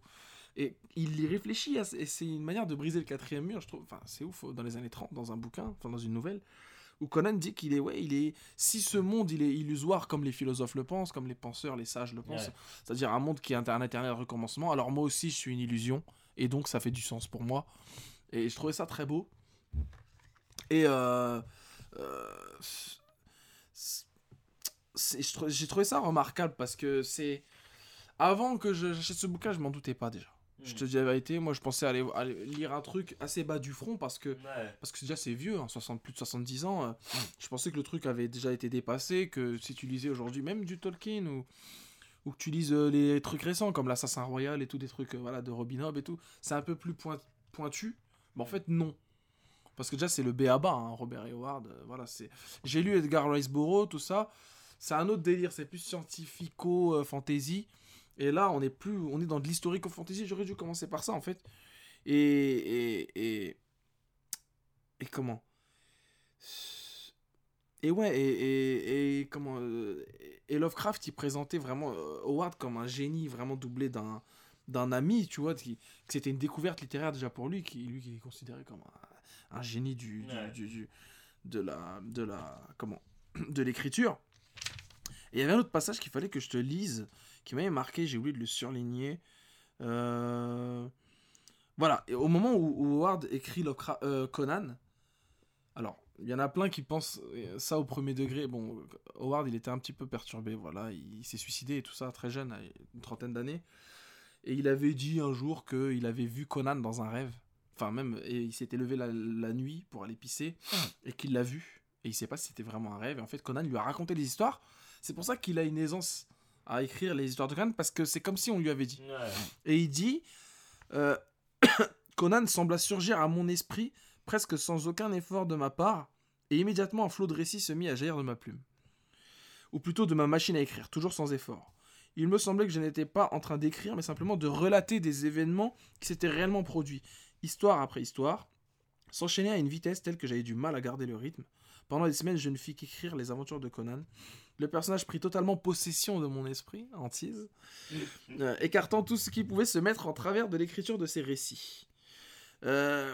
C'est plus complexe que ça, tu vois, parce qu'il y a une période où Howard, il devait faire du taf alimentaire, et il a sorti des histoires de Conan un petit peu, justement, oubliables, mais qui restent dans le délire, barbare, etc. Mais la plupart des récits qu'il a écrits justement dans cette frénésie un peu, dans ce berserk de littéraire, d'écriture, il y a toujours une réflexion sur le monde actuel, il y a toujours une réflexion sur comment aborder l'histoire, comment voir justement comment en fait il est nécessaire. Et c'est même, il est nécessaire pour faire aimer l'histoire, pour faire donner du sens à l'histoire, qui paraît une discipline un petit peu soporifique, etc. Il est nécessaire parfois de l'écrire, et c'est ce que font les historiens. C'est ce que fait par exemple Walter Scott quand il écrit Ivanhoe. Walter Scott, qui est, comme son nom l'indique, un Écossais, il écrit une histoire d'un Écossais famous, tu vois, d'un héros écossais. C'est du roman, 100% roman historique, Ivanhoe, et il le place dans un contexte que lui connaît, mais en bouchant à droite à gauche les trous qui peuvent... Et c'est l'impression que Game of Thrones fait, mais à l'envers. C'est-à-dire, on s'inspire et on va boucher les trous avec des idées... Mais Game of Thrones n'invente rien. Hein. Non, bien sûr, ça je dis pas. Juste, ils ont assez sublimé certains aspects. Peut-être qu'ils ont eu la chance d'avoir été achetés par HBO qui a décidé de faire ça, un truc... Ça, j'en suis persuadé, ça. Qu'est-ce que tu penses de la prochaine série Amazon Seigneur des Anneaux? On n'a rien vu pour l'instant. Non, on n'a rien vu. On en avait, je crois, brièvement parlé dans un précédent épisode. Ouais, mais on en a parlé, c'est certain. Vu que déjà le chiffre le budget était flippant, 1 milliard. Ouais. Je t'avoue que depuis que je sais, alors si on sait quelques trucs, je disais n'importe quoi, on sait que ça va se focaliser sur Aragorn. Ouais. Le film en fait. Frodon, c'était plus Frodon. Ouais, c'était Frodon quand même. Bon, après, c'était la communauté, quoi, comme le titre l'indique. Ouais. C'était les bouquins, quoi. Le bouquin, ça tarde sur tout le monde. Hein. Il y a même parfois des passages où c'est Gollum hein, qui parle, qui est le héros à peu près. Et là, ça va full être Aragorn. Sans Vigo malheureusement, sans vigueur du coup. Et je sais pas, moi j'aime bien Aragorn. J'aime bien le Aragorn de Vigo. J'aime bien Vigo en Aragorn. J'aime pas le Aragorn écrit. Ouais. Je l'aime pas trop. Il est moins il est plus héroïque déjà. Ouais, oui. C'est un héros de base, gentil, voilà. Il est moins sage et moins complexe que dans... Ouais. Déjà, Aragorn, je crois, dans Le Seigneur des Anneaux, il a 90 ans, un truc comme ça. Non, sérieux ? Si, ouais. Parce qu'il a des gènes elfes, il a un héritage elfe. Il y avait des elfes dans sa famille à l'ancienne. Ah. Du coup, il vit un peu plus longtemps que les êtres humains. Ah, ouais. C'est pour ça que, quand il parle et tout, on dirait un vieux, sauf qu'il a une tête de jeune. Enfin, il a une tête de jeune. Il est décrit comme un homme d'un âge moyen. Ouais. Alors qu'en fait, il est... très vieux, okay. Plus vieux que les Frodons et tout, tu vois. Et même si Frodon, je sais plus quel âge il a, 30 ans, je crois. Alors que c'est un enfant, parce que et il aime bien jouer avec ça. Tolkien, ouais. Et comme je t'avais expliqué que dans la plupart des récits religieux, les personnages ont des âges, des tailles, des attributs fantasmagoriques, quoi. Adam, par exemple, le premier homme, a vécu des centaines d'années, Noé pareil, etc. Ils aimaient bien faire ça pour un peu montrer que plus l'être humain se reproduit, et c'est ça, hein, c'est pour ça qu'ils insistent tant, par exemple, chez les prophètes hébraïques, d'une généalogie. C'est-à-dire qu'on passe du divin d'Adam qui est né au paradis, qui est né à l'Éden, sa chute, c'est à la fois une chute divine, c'est-à-dire qu'il perd de sa divinité, et c'est une décadence, en fait. L'être humain, il va finir par vivre... alors que c'est l'inverse, en fait. Et l'être humain, il va finir par vivre pas longtemps, quoi. Ouais. C'est pour ça qu'aujourd'hui, on meurt à 100 ans, on est fini, quoi. Alors qu'Adam, à 100 ans, il était à la pleine vigueur de l'âge. C'est aussi pour créer un décalage entre ce dont on jouit aujourd'hui, du misérabilisme actuel et voilà, d'une nostalgie d'une ère passée où on était plus proche de Dieu. Bah, c'est pareil dans Tolkien, où il te met un Aragorn qui a 90 piges, dans la force de l'âge, etc., pour te situer, te décaler par rapport à la réalité. Donc, pour revenir sur la série, si j'ai déroulé un truc, laisse tomber. Évidemment, c'est le Seigneur, j'y serai, ça c'est aucun souci. 1 milliard, j'y serai. Aragorn, j'y serai. Ouais, voilà. Amazon, moi. Amazon, un peu moins, c'est pour ça que je n'ai pas dit Amazon. Ouais, Amazon, Jack Ryan, Mesken. Ils ont fait quoi, Amazon? American Gods? Ouais, je sais pas, j'ai pas vu. Pas maté non plus. The Man in the High Castle, je crois. Ah oui, ouais. Qui est bien, apparemment. Qui est pas trop, ouais. J'avais vu 2-3 épisodes, c'était pas dégueu. Et quoi d'autre? Amazon. Ils ont fait le truc avec Amy Adams. Non, c'est pas eux. C'est pas eux, c'est HBO? C'est HBO, ouais. Bon. Bah, je sais pas alors. Bah, qu'est-ce qu'on fait là du coup? Un son, hein? Un son. Ouais, vas-y.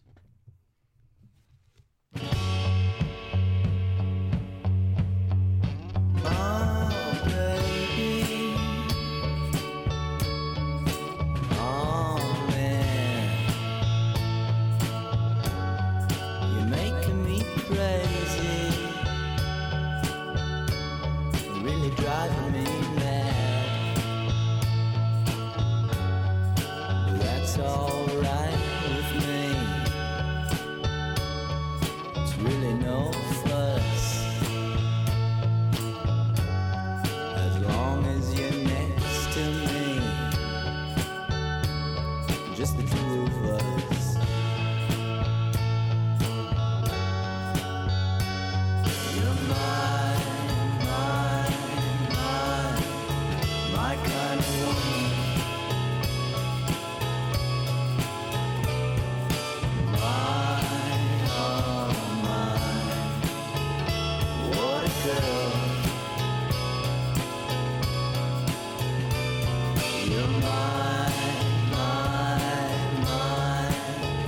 my kind of woman. And I'm down on my hands and knees, begging you please, baby, show me your world.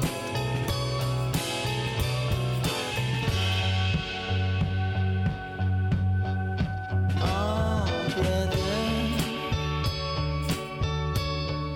sweetheart, I'm feeling so tired, really falling apart. And it just don't make sense to me. I really don't know why you'd stick right next to me wherever I go.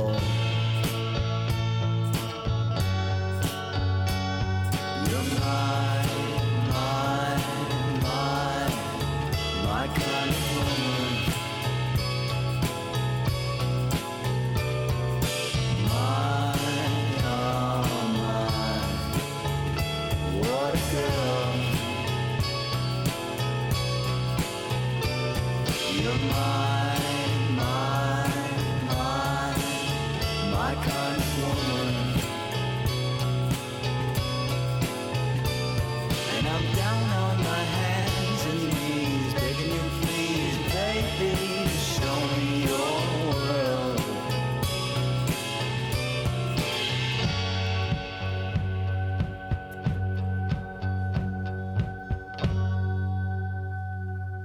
Tu veux que je te finisse sans enregistrer? Ah, quel enfer! Quel enfer! Lord Varys, le meilleur perso aussi. Il est cool, là. Ouais, il est lourd, un chauve de base, un chauve en kimono. Ouais. Et puis, tu sais, j'aime bien ce côté, on sait pas trop d'où il sort. Ouais, d'où il sort. Il a pas de zob, il a pas de zob. C'était quoi la voix? Parce qu'elle lui a. Mélissandre, elle arrête pas de lui dire. Genre, vous vous souvenez de la voix Mais elle lui dit des trucs dans l'oreille et lui il fait des têtes. De toute façon, je comprends le bail. Dans le brasier là, vous vous souvenez ou pas? Ah ouais. Tu vois, et vous vous souvenez ce qu'elle a dit à moi? Et genre, tu sais pas ce qu'elle a dit. Ouais, il est ésotérique le man un peu aussi. Mélissandre, machallah, faut le dire. Hein. Ouais, pas quand elle enlève son collier. Ah, quand elle enlève son collier, t'es mal. T'es mal. Mais avant, t'es bien. Ouais, miskin. Miskin de ouf. Bon, enfin voilà, je sais plus ce qu'on disait. Ah, les joies du montage. C'est quoi le son? Ah, le son c'était Mike DeMarco, My Kind of Woman. Et what? Qu'est-ce qu'il y a? Mike DeMarco. Alors, je peux te montrer un truc ou pas? Frère. Mais juste tu ne réagis pas. Alors tu dis pas, voilà, je te montre juste un truc. Frère. Alors, voilà. Donc en parlant du premier épisode, voilà. Donc, voilà. Tu comprends que, voilà. Ah ouais, j'ai déjà passé du Mac DeMarco. Bah ouais, dans l'épisode 1 apparemment. Ou alors t'en as parlé. Ouais, j'en ai parlé. Ouais. T'en as parlé. Donc, il s'avère que. Voilà, bon bah si cette personne écoute cet épisode, elle sait. Tu connais toujours pas. Voilà, c'est ça. Et je m'en bats toujours les couilles. Voilà. J'en ai rien à branler. En fait, on parlait, donc t'as même pas écouté le son plus que ça. Ouais, c'est plus intéressant de t'écouter toi. Ah, c'est bon. Voilà. J'ai pas les dents du bonheur. Non, mais tant mieux. J'aime pas trop ça. Tu m'étonnes. Ouais. Bon bah on va retrouver Théophile. Après ? Bah là dans... Il arrive là ? Dans un quart d'heure. Allez. En fait on fait des recos. On faisait des recos. T'as une reco toi ? Il regarde sa bibliothèque toujours. Il y a un truc que j'ai kiffé récemment. Une reco. Oui, j'ai une reco. Got a selection of good things on sale, stranger. Le dernier Stephen King. Ah oui, ouais. L'Outsider. L'histoire d'un enfant qui est retrouvé tué, violé avec un bâton dans l'anus. Hachek, hein. Ah, ça fait longtemps qu'on n'a pas sorti la carte à Hachek. Ouais. Ça me fait du bien de la ressortir un peu. Ouais, ça me dédouane de beaucoup de conneries que je fais. Et donc, violé, tué et partiellement dévoré dans une petite bourgade, Flint City, dans l'Oklahoma. Tout de suite, le coupable est identifié. C'est Terry Maitland, un entraîneur de baseball, papa modèle de deux petites filles, mari modèle, pieux, chrétien, connu de tous, apprécié de tous. C'est le coupable idéal parce que toutes les preuves sont contre lui, ADN, moult témoignages, autopsie. Sauf qu'il a un alibi en acier, à savoir, il a été vu dans une vidéosurveillance à plusieurs centaines de kilomètres du lieu du crime, le soir même du crime, au même moment. Et c'est ce que c'est lui, est-ce que c'est pas lui, on sait pas. Stephen King, tu sais que ça vire au fantastique à un moment à un autre. Énorme twist au centre du bouquin qui j'ai failli me jeter par la fenêtre. C'est écrit, taillé pour du HBO, la série sort bientôt. Lisez, 24 boules je crois, c'est un peu cher. Alors il y a un élève qui m'a dit qu'il l'avait trouvé à 14 boules parce que j'avais lu des passages au collège du truc et ils ont aimé et tout. Ils disaient « Ah, vous pouvez nous lire la suite s'il vous plaît ?» Je disais ouais, si on a le temps. Et si j'ai l'envie aussi, voilà, c'est ça. Tu t'alourdis un peu plus chaque année. C'est ça. Et voilà, et c'est très bon. C'est très bon, c'est fluide, ça se lit très facilement. C'est à mi-chemin entre le roman de gare et le vrai roman horrifique. L'Outsider par Stephen King, on est bon. Avec des dynamiques sociales, politiques, t'as Stephen King, peine de mort dans l'Oklahoma, État du Sud, etc. Comment ça se passe, arrestation, bavure, police... Là, on dirait que tu commences un épisode de l'enquête exclusive. Enquête exclusive. Je crois que j'ai une future carrière dans l'enquête exclusive. Game. En tout cas, sur Pont de Brooklyn, t'étais bien. Bon, en tout cas, tu sais que je vais pas le lire. Je regarderai la série. Tu lis pour toi. Peu ou tu lis de manière très ponctuelle des choses qui t'intéressent sciemment. C'est ça. J'ai remarqué.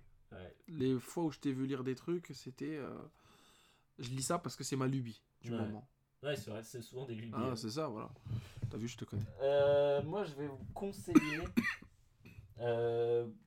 Un truc qui se mate très rapidement sur Amazon, qui dure 50 minutes, qui s'appelle Guava Island. Ah ouais. C'est un film avec Donald Glover, donc alias Childish Gambino. Mais c'est avec Rihanna. Ouais. C'est avec Rihanna. C'est très sympa ça annonce l'été. Voilà. Pour moi, ça annonce l'été. C'est sympathique. Ça démarre par une petite intro à la Disney, très très cool. Pourquoi Bah, tu sais, une espèce d'intro animée en 2D qui raconte l'histoire de l'île, etc.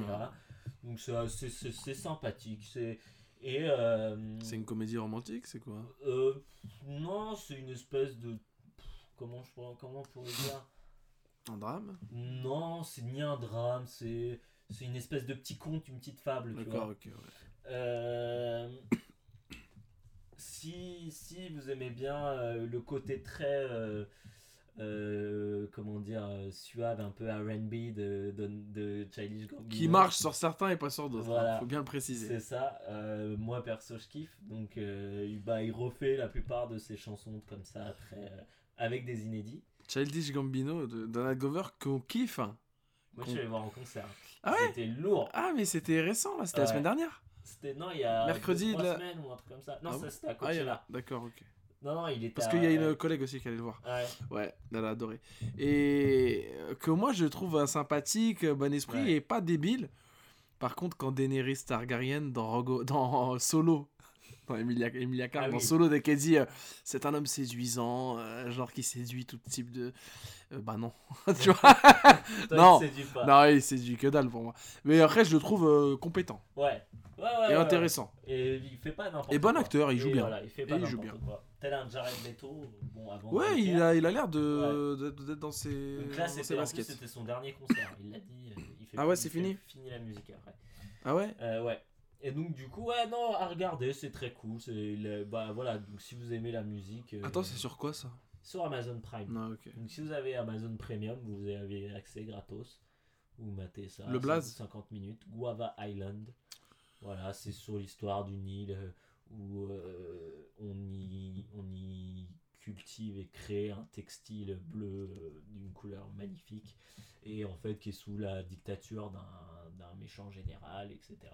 Et c'est sur un mec qui essaye de... C'est dans les Caraïbes de toute façon. Voilà, c'est sur un mec qui essaye un peu de s'évader par la musique, etc. Et de bailler Rihanna sans vouloir. Non, il a déjà baillé Rihanna. Ah ouais. Non, c'est ta copine dans la... Ah, c'est sa meuf dans la vraie vie. Ah, je suis pas au courant des potins de... Non, pas dans la vraie vie. Non, non, je veux dire, ouais, dans le film. C'est sa femme, c'est sa copine. Sa copine. Donc okay. Voilà, maté, deux petites chansons. Ça. Et Rihanna, elle est toujours zéro en acting ou... Non, là, on la voit presque pas. Donc ah, ok. Ça passe. Elle est là, ça c'est passe. Du caméo. Elle est juste quoi. Là, elle est là pour... non, c'est... Elle est là pour donner un love interest au héros. D'accord, enfin. D'accord. Donc voilà, maté, c'est sympathique. Mm-hmm. Il y a d'autres acteurs à part eux? Il y a le mec, alors je connais pas son nom, peut-être tu le connaîtras, qui joue un des seuls Renois de Game of Thrones. Quand ils sont dans la ville, quand Daenerys elle arrive dans la ville avec les marchands là, le Renois qui veut la bailler. Le Renois, comment, fastueux avec. Voilà. C'est Xaros Xoan Daxos. Ouais, là. Voilà. Après, et le Nonso Anonzi, il s'appelle. Et je l'ai dégoté. Oh, et je l'ai dégueulé, hein. Non, no Wikipédia. Hein. Ah, non, Wikipédia free. Montage, rien. Ah. Okay, Nonso bon. Anonzi. Voilà. C'est lui ? Ouais, c'est lui. Qui a un grand Renoir gigantesque là. Il a l'air. Alors attends, on va vérifier en live de la cave. Si t'avais raison. Nonso Anonzi. 1m98. Ah oui, bah c'est pour ça je le voyais très grand ce mec. Ouais. Alors c'est un Britannique. Joue-t-il The London Artemis Fowl? Bah, il y est pas. A Midsummer Night's Dream. Non, c'est quoi le nom du truc? Guava Island. Alors attends, on va taper Guava Island. C'est pas Adewale Akinoye Agbaje. Je sais pas, frère. Une sorte des blagues. Adebizi, non? Non, je sais pas. Tu sais, Adebizi dans... Bref, attends, je vais regarder. Ah, réalisateur, c'est Hiro Murai. Ouais. Jap. Laetitia. Si, il y a Nosso Anosi. C'est lui. Ouais. Celui que j'avais, ouais. Qui a réalisé le clip de This is America. C'est lui ? Ouais. Hiro Murai. Ouais. Qui avait réalisé quoi d'autre ? Bon, c'est un Japanese American, hein, le gars. Ouais, qui avait réalisé, je crois, des épisodes d'une série ou un truc. Du Queen of the Stone Age. Du clip, hein, beaucoup. Ouais, c'est un mec du clip. This is America, Guava Island, Atlanta, Légion. Ah, Atlanta et Légion. Ouais. Jamais fini. Légion, Barry. C'était sympa. Légion. Ah oui, mais Légion, c'est la série X-Men. Ouais. D'accord. Bah écoute, why not ? Belle photo et tout ? Ouais, c'est vraiment... Été, tu m'as dit été. Un peu en mode... des lumières. Bah, ça doit être filmé en 16 mm ou un truc comme ça. Mmh. Ouais, été... Les lumières, tout ça. Voilà. C'est pisse, quoi. C'est comme un grand clip, quoi. Rien à voir, mais quid de la saison 3 de True Détective ? Pas terrible. Ah ouais ? Pas terrible. En mode... Moi j'ai adoré la saison 2. Hein. Moi aussi j'ai aimé. Mais un peu en mode genre, ah vous avez pas aimé la saison 2. On va vous faire l'inverse. On vous fait exactement la saison 1 mais avec un Renoir. Il y a des trucs intéressants, il y a des trucs qui sont assez bien foutus, mais ça fait trop d'avant aller-retour dans le passé. Je trouve que c'est un peu... Ouais. Tu vois ? C'est un peu trop genre, ah on va là, ah peut-être on va là, ah non. Puis c'est années 90, ça surfe sur le truc. Ouais, non c'est... Pourtant, mais Mahershala Ali qui jouit d'une réputation incroyable de... Ouais. Quand j'étais à New York, il y avait des pubs de deux trucs. Green Book. Exactement, Green Book et ça. Ouais. Et True Detective. Deux fois le même. Ça reste au-dessus du lot. Ouais, ça, ouais. Mais c'est pas ce que t'attends d'une... Puis il est tout seul. Ouais. Non, mais qui peut battre le duo de la saison 1 ? Ou Colin Farrell et Vince Vaughn. Et Rachel Mann. Mais au calme, Vince. Au calme. Au calme, Vince. Ouais. Vince dans des bars, dans des pubs en bois, tu sais. Ouais. Voilà. Avec de la musique mexicaine derrière. Et crazy Colin. Complètement out of his fucking mind, Colin. Unleashed. Colin avec... Mais vraiment même Mad Dog Colin avec une moustache et des hagras en fait, ouais. Des hagras qui met à des enfants et tout. Et non, tu te rappelles la scène il pète la gueule du dard. N'hésitez pas, ton père. C'est ta faute. Nique ton père, t'es moi. Ouais, you did that. Ah ouf, ouais, qui a perdu le sens des réalités. Avec son daron, parce qu'il y a son truc de son fils, où c'est, voilà, que c'est pas forcément le sien, et que c'est plus complexe que ça en a l'air. Bah bien sûr, c'est jamais un truc bête et méchant. Hein. On n'est pas dans une sitcom. La saison 3 de True Detective, Mesk. Peut mieux faire. Mesk ou pas ? Non, pas Mesk. Non, pas Mesk. Ouais. Mais peut mieux faire, beaucoup mieux faire. Inch'Allah la 4 alors. De toute façon, c'est un filon. Hein. Ouais, bah ouais. J'ai l'impression. Bon, bah écoute, on est bon. Mais comme d'hab, nique les gens, quoi. Nique les gens qui sont pas contents quand on leur donne pas ce qu'ils veulent. Ah, mais là, c'est une réaction, en fait. C'est du react. Exactement, une réaction à genre, ah, vous avez aimé la saison 1, on va vous faire à peu près la même chose avec des bails occultes, etc. Et ah, il y a ça aussi. J'ai rien vu, moi. Ils sont même, il y a un moment, une espèce de. Il les lit. Il y a du MC. Genre, vous vous souvenez de ces deux inspecteurs? Il y a de la IMCUisation. Tu vois. Il y a Nick Fury qui va les recruter ou? Je sais pas. Pour faire une saison 4 avec tout le monde. Ouais, démarre ça. Ça, c'était pas mal. Un peu long quand même. Un peu long. Les bails du chat. Ouais, mais Cthulhuesque en fait. Lovecraftien. Parce que, bah, bref, voilà. Pour ceux qui n'ont pas compris la référence à Captain Marvel, c'est une référence à Captain Marvel. Et franchement, je suis fatigué. En plus, j'avais un petit mal de gorge qui s'intensifie avec. Au fur et à mesure, des reniflages qui se font de plus en plus. Et comme tu sais que c'est un principe alchimique d'échange équivalent des corps et des fluides, le mal que j'ai gagné dans la gorge. Tu l'as perdu dans la tête. Non, il s'est transféré en bon dans la tête et dans les papilles, et sachant que je sais qu'il y a Théo qui arrive. Il y a Théophile qui arrive. Et ça fait plaisir de leur c'est ouais.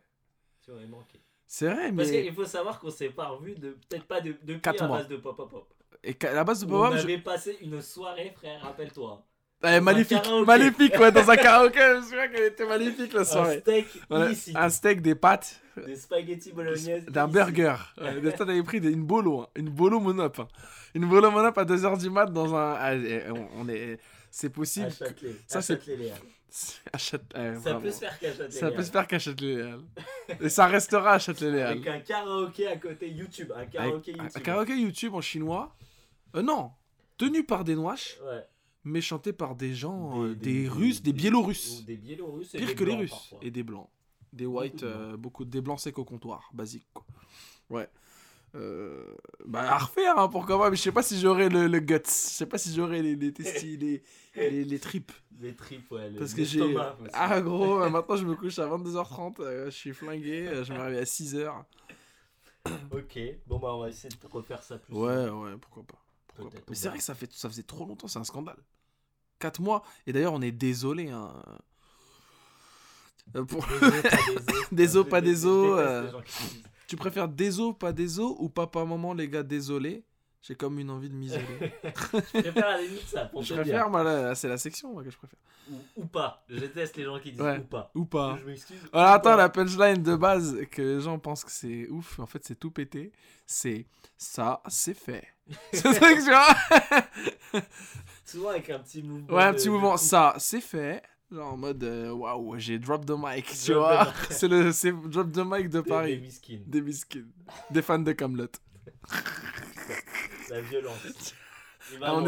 Fallait qu'on soit méchant. On n'a pas été méchant d'épisode. Non.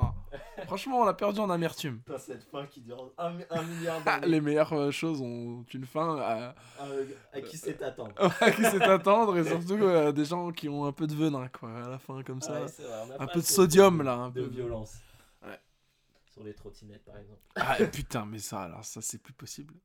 D'ailleurs, regardez la chaîne YouTube de 50€. Un mec qui fait la chasse aux trottinettes maintenant. Ah ouais? Ouais, c'est un ouf. Il met un masque et tout, il tag. C'est considéré comme comme des déchets. Donc si tu les gares mal, eux, ils peuvent les virer. Surtout quand la hype sera passée, où est-ce que ça va finir ça? C'est pas recyclable. Bah non, c'est pas recyclable. Putain, les Vélib, ils sont passés où? Il n'y en a plus autant qu'avant. Non. Bah, ils sont passés où? Ils sont en train de les changer petit à petit. J'en ai vu dans des vidéos au Maroc et tout. Au Mali et tout. Comment il a fait? Comment ils ont fait pour les ramener, gros? Surtout que c'est pas ergonomique. Déjà que sur. Mes frères, déjà sur des pistes cyclables de Paname, gros, du 16e, c'est une galère. Alors sur lourd, la route de Ouagadougou lourd. À Bamako, j'imagine pas. C'est lourd. Voilà. C'est une lourdeur. C'est horrible, gros. T'as l'impression de manipuler une Harley. Trottinette. Ah ouais, ouais. Uber ouais. Je pensais que c'était déjà fait. Ah, les mecs sur leur putain de trottinette. Verte là. Sur le trottoir, j'ai envie de les tuer. Avec le vieux QR code. Ou le pire, c'est quand il y en a un connard qui laisse à l'intérieur dans la cour de mon immeuble. Oh putain. Et qu'il y a les mecs qui viennent chercher et qui les font sonner et qui les trouvent pas. Ah les chiens. Sonner encore. Putain, comme si tu faisais sonner ton téléphone que t'as perdu sur le canapé quoi. C'est ça. Dans les plis là. Et bah là c'est pareil. Ça sonne et toi tu viens dans ta cour et toi t'es là putain. Ninja. Ninja saute. C'est Kiro. Oh là là, ce ninche. Il nous avait manqué, il nous a pas fait chier, hein. Je crois qu'il a compris la leçon. Ou alors il vieillit. Hein ? Il se Bernard-Henri Lévise. Bon. Bah, il est moins agressif avec les gens. Bah c'est bien. Bah il a jamais vraiment été agressif avec moi. À part quand t'es pas là. Part, je sais pas. Et que je viens pour son bien, mais qu'il aime pas ça. C'est un peu comme. Faudrait les publier ces vidéos. Tu sais que je les remate. Tu sais, ça me fait penser à quoi, gros ? Ça me fait penser à genre quand tu laisses, par exemple, je vois souvent ça dans des. Ma mère, elle a bossé dans des maisons de retraite, tu vois. Quand tu laisses un yeuve à la maison de retraite et qu'il te reconnaît plus. Du coup, il vient, il te traite connard et tout, alors que t'es son fils, tu vois, ou son petit-fils. C'est pareil, je venais de nourrir, gros, il me terrorisait. Il me disait rentre, t'es mort. Tu rentres, t'es mort, je t'égorge, enculé. Ah, tu sortiras rentré, jamais. Ah, tu fais le malin, t'es rentré, essaye de sortir. Tu sais que je suis rentré. Bon, je sais pas pu sortir, j'ai appelé Clément. Heureusement que j'avais son numéro. Le décalage horaire, frère, moi je me suis levé, j'avais toutes les vidéos. Oui, je me souviens, t'étais dans ton lit, tu mourais de rire. J'étais éclaté, j'ai montré ça à mamie, puis ils étaient morts. Gros, j'avais le canapé. Non, attends, c'était quoi ? Ouais, le Fat Boy, là. Le pouf. Je l'avais mis en bouclier. Et derrière, il y avait le chétan en personne qui m'attendait. Un chat de à peine 3-4 kilos qui voulait me tuer et qui me disait avance, t'es mort. J'appelle Clément. Clément arrive par la porte. Il dit c'est bon, je peux rentrer là ou pas ? Lui-même sait que c'est chaud. C'est chaud. C'est, voilà. Et à la base, tu sais pourquoi je t'ai demandé de venir. Parce qu'à la base, c'était Clément qui devait venir. Rentrer. Il pouvait pas parce qu'il veut le tuer. Il veut sa mort. Et du coup, Clément a fait une diversion. On l'a enfermé dans les toilettes. Et quand je suis sorti, gros, et on t'a dit, merde, on va pas le laisser dans les toilettes. Il faut qu'il boive et mange. Donc, qu'est-ce qu'on va faire ? On sort. Et au moment de sortir, on ouvre la porte en speed et on se casse direct. Heureusement que la porte s'ouvre. Il sait pas l'ouvrir, quoi. Il n'y a pas une poignée. Tu vois, parce que je suis persuadé, il l'aurait... Il aurait crocheté avec ses griffes et... Et moi, son regard. Putain... Ah, je lui fais pas confiance. Hein. Jamais. Bon, bah voilà, c'est storytelling de chat, bref. Merci à tous. Hein. Vous pouvez nous retrouver sur Instagram, CQLB Podcast. J'ai perdu les idées. C'est vrai ? Moi, je les ai toujours, gros. Ah non, t'inquiète. J'ai changé de téléphone, il n'y a plus rien. Je veille au grain. Tu veilles au grain. Ouais. Le Twitter, @CQLB Podcast. Nous, c'est Gilgamesh Dono sur Twitter et Insta. $1000. $1000 sur un sur Twitter $1000 sur Insta. Il y aura évidemment une suite à cet épisode. Il y aura aussi une illustration que tu vas concocter comme à ton habitude perdue mais qui va revenir incessamment sous peu. On passe le CLM à tout le monde, hein, Merugezu en priorité. Merugezu, qui d'autre ? Bah à base de Pop qui m'ont gracieusement invité sur un épisode sur les serial killers, allez l'écouter. Qui d'autre Guy et les potes, hein, évidemment, tous les potes qui gravitent autour du bail. Jérémy. Léa, je t'aime, comme d'hab. Si tu m'écoutes pas, je sais, t'as arrêté de m'écouter, mais je t'aime. Qui d'autre Gauthier, qui est un frère aussi, il faut le dire. Il nous a toujours respectés. Voilà, et il a intérêt, c'est genre... Non, je plaisante. Mais Selem à Etienne aussi, voilà, qui nous écoute et qui à chaque fois me disait vas-y, laissez quand RIP, CQLB, tout ça. Je lui dis non, enterre pas le truc, t'inquiète, ça arrive. Voilà, petit. Dédicace aussi à... big up aux frères de Lyon, un certain Olivier... On m'a parlé de lui, on m'a dit qu'il écoutait et tout, qu'il faisait du prosélytisme pour... ouais, je te promets, je t'expliquerai après. Et voilà, et bienvenue aux nouveaux auditeurs s'il y en a toujours. Espérons. Et re-bienvenue aux gens, on est content de vous retrouver. Vous n'êtes pas partis. C'est ça. Bon, des bisous, ouais, allez, vas-y, on va faire nos bails. On va faire nos bails. Hashtag CQLB. It's like a jungle sometimes, it makes me wonder how I keep from going under. It's like a jungle sometimes, it makes me wonder how I keep from going under.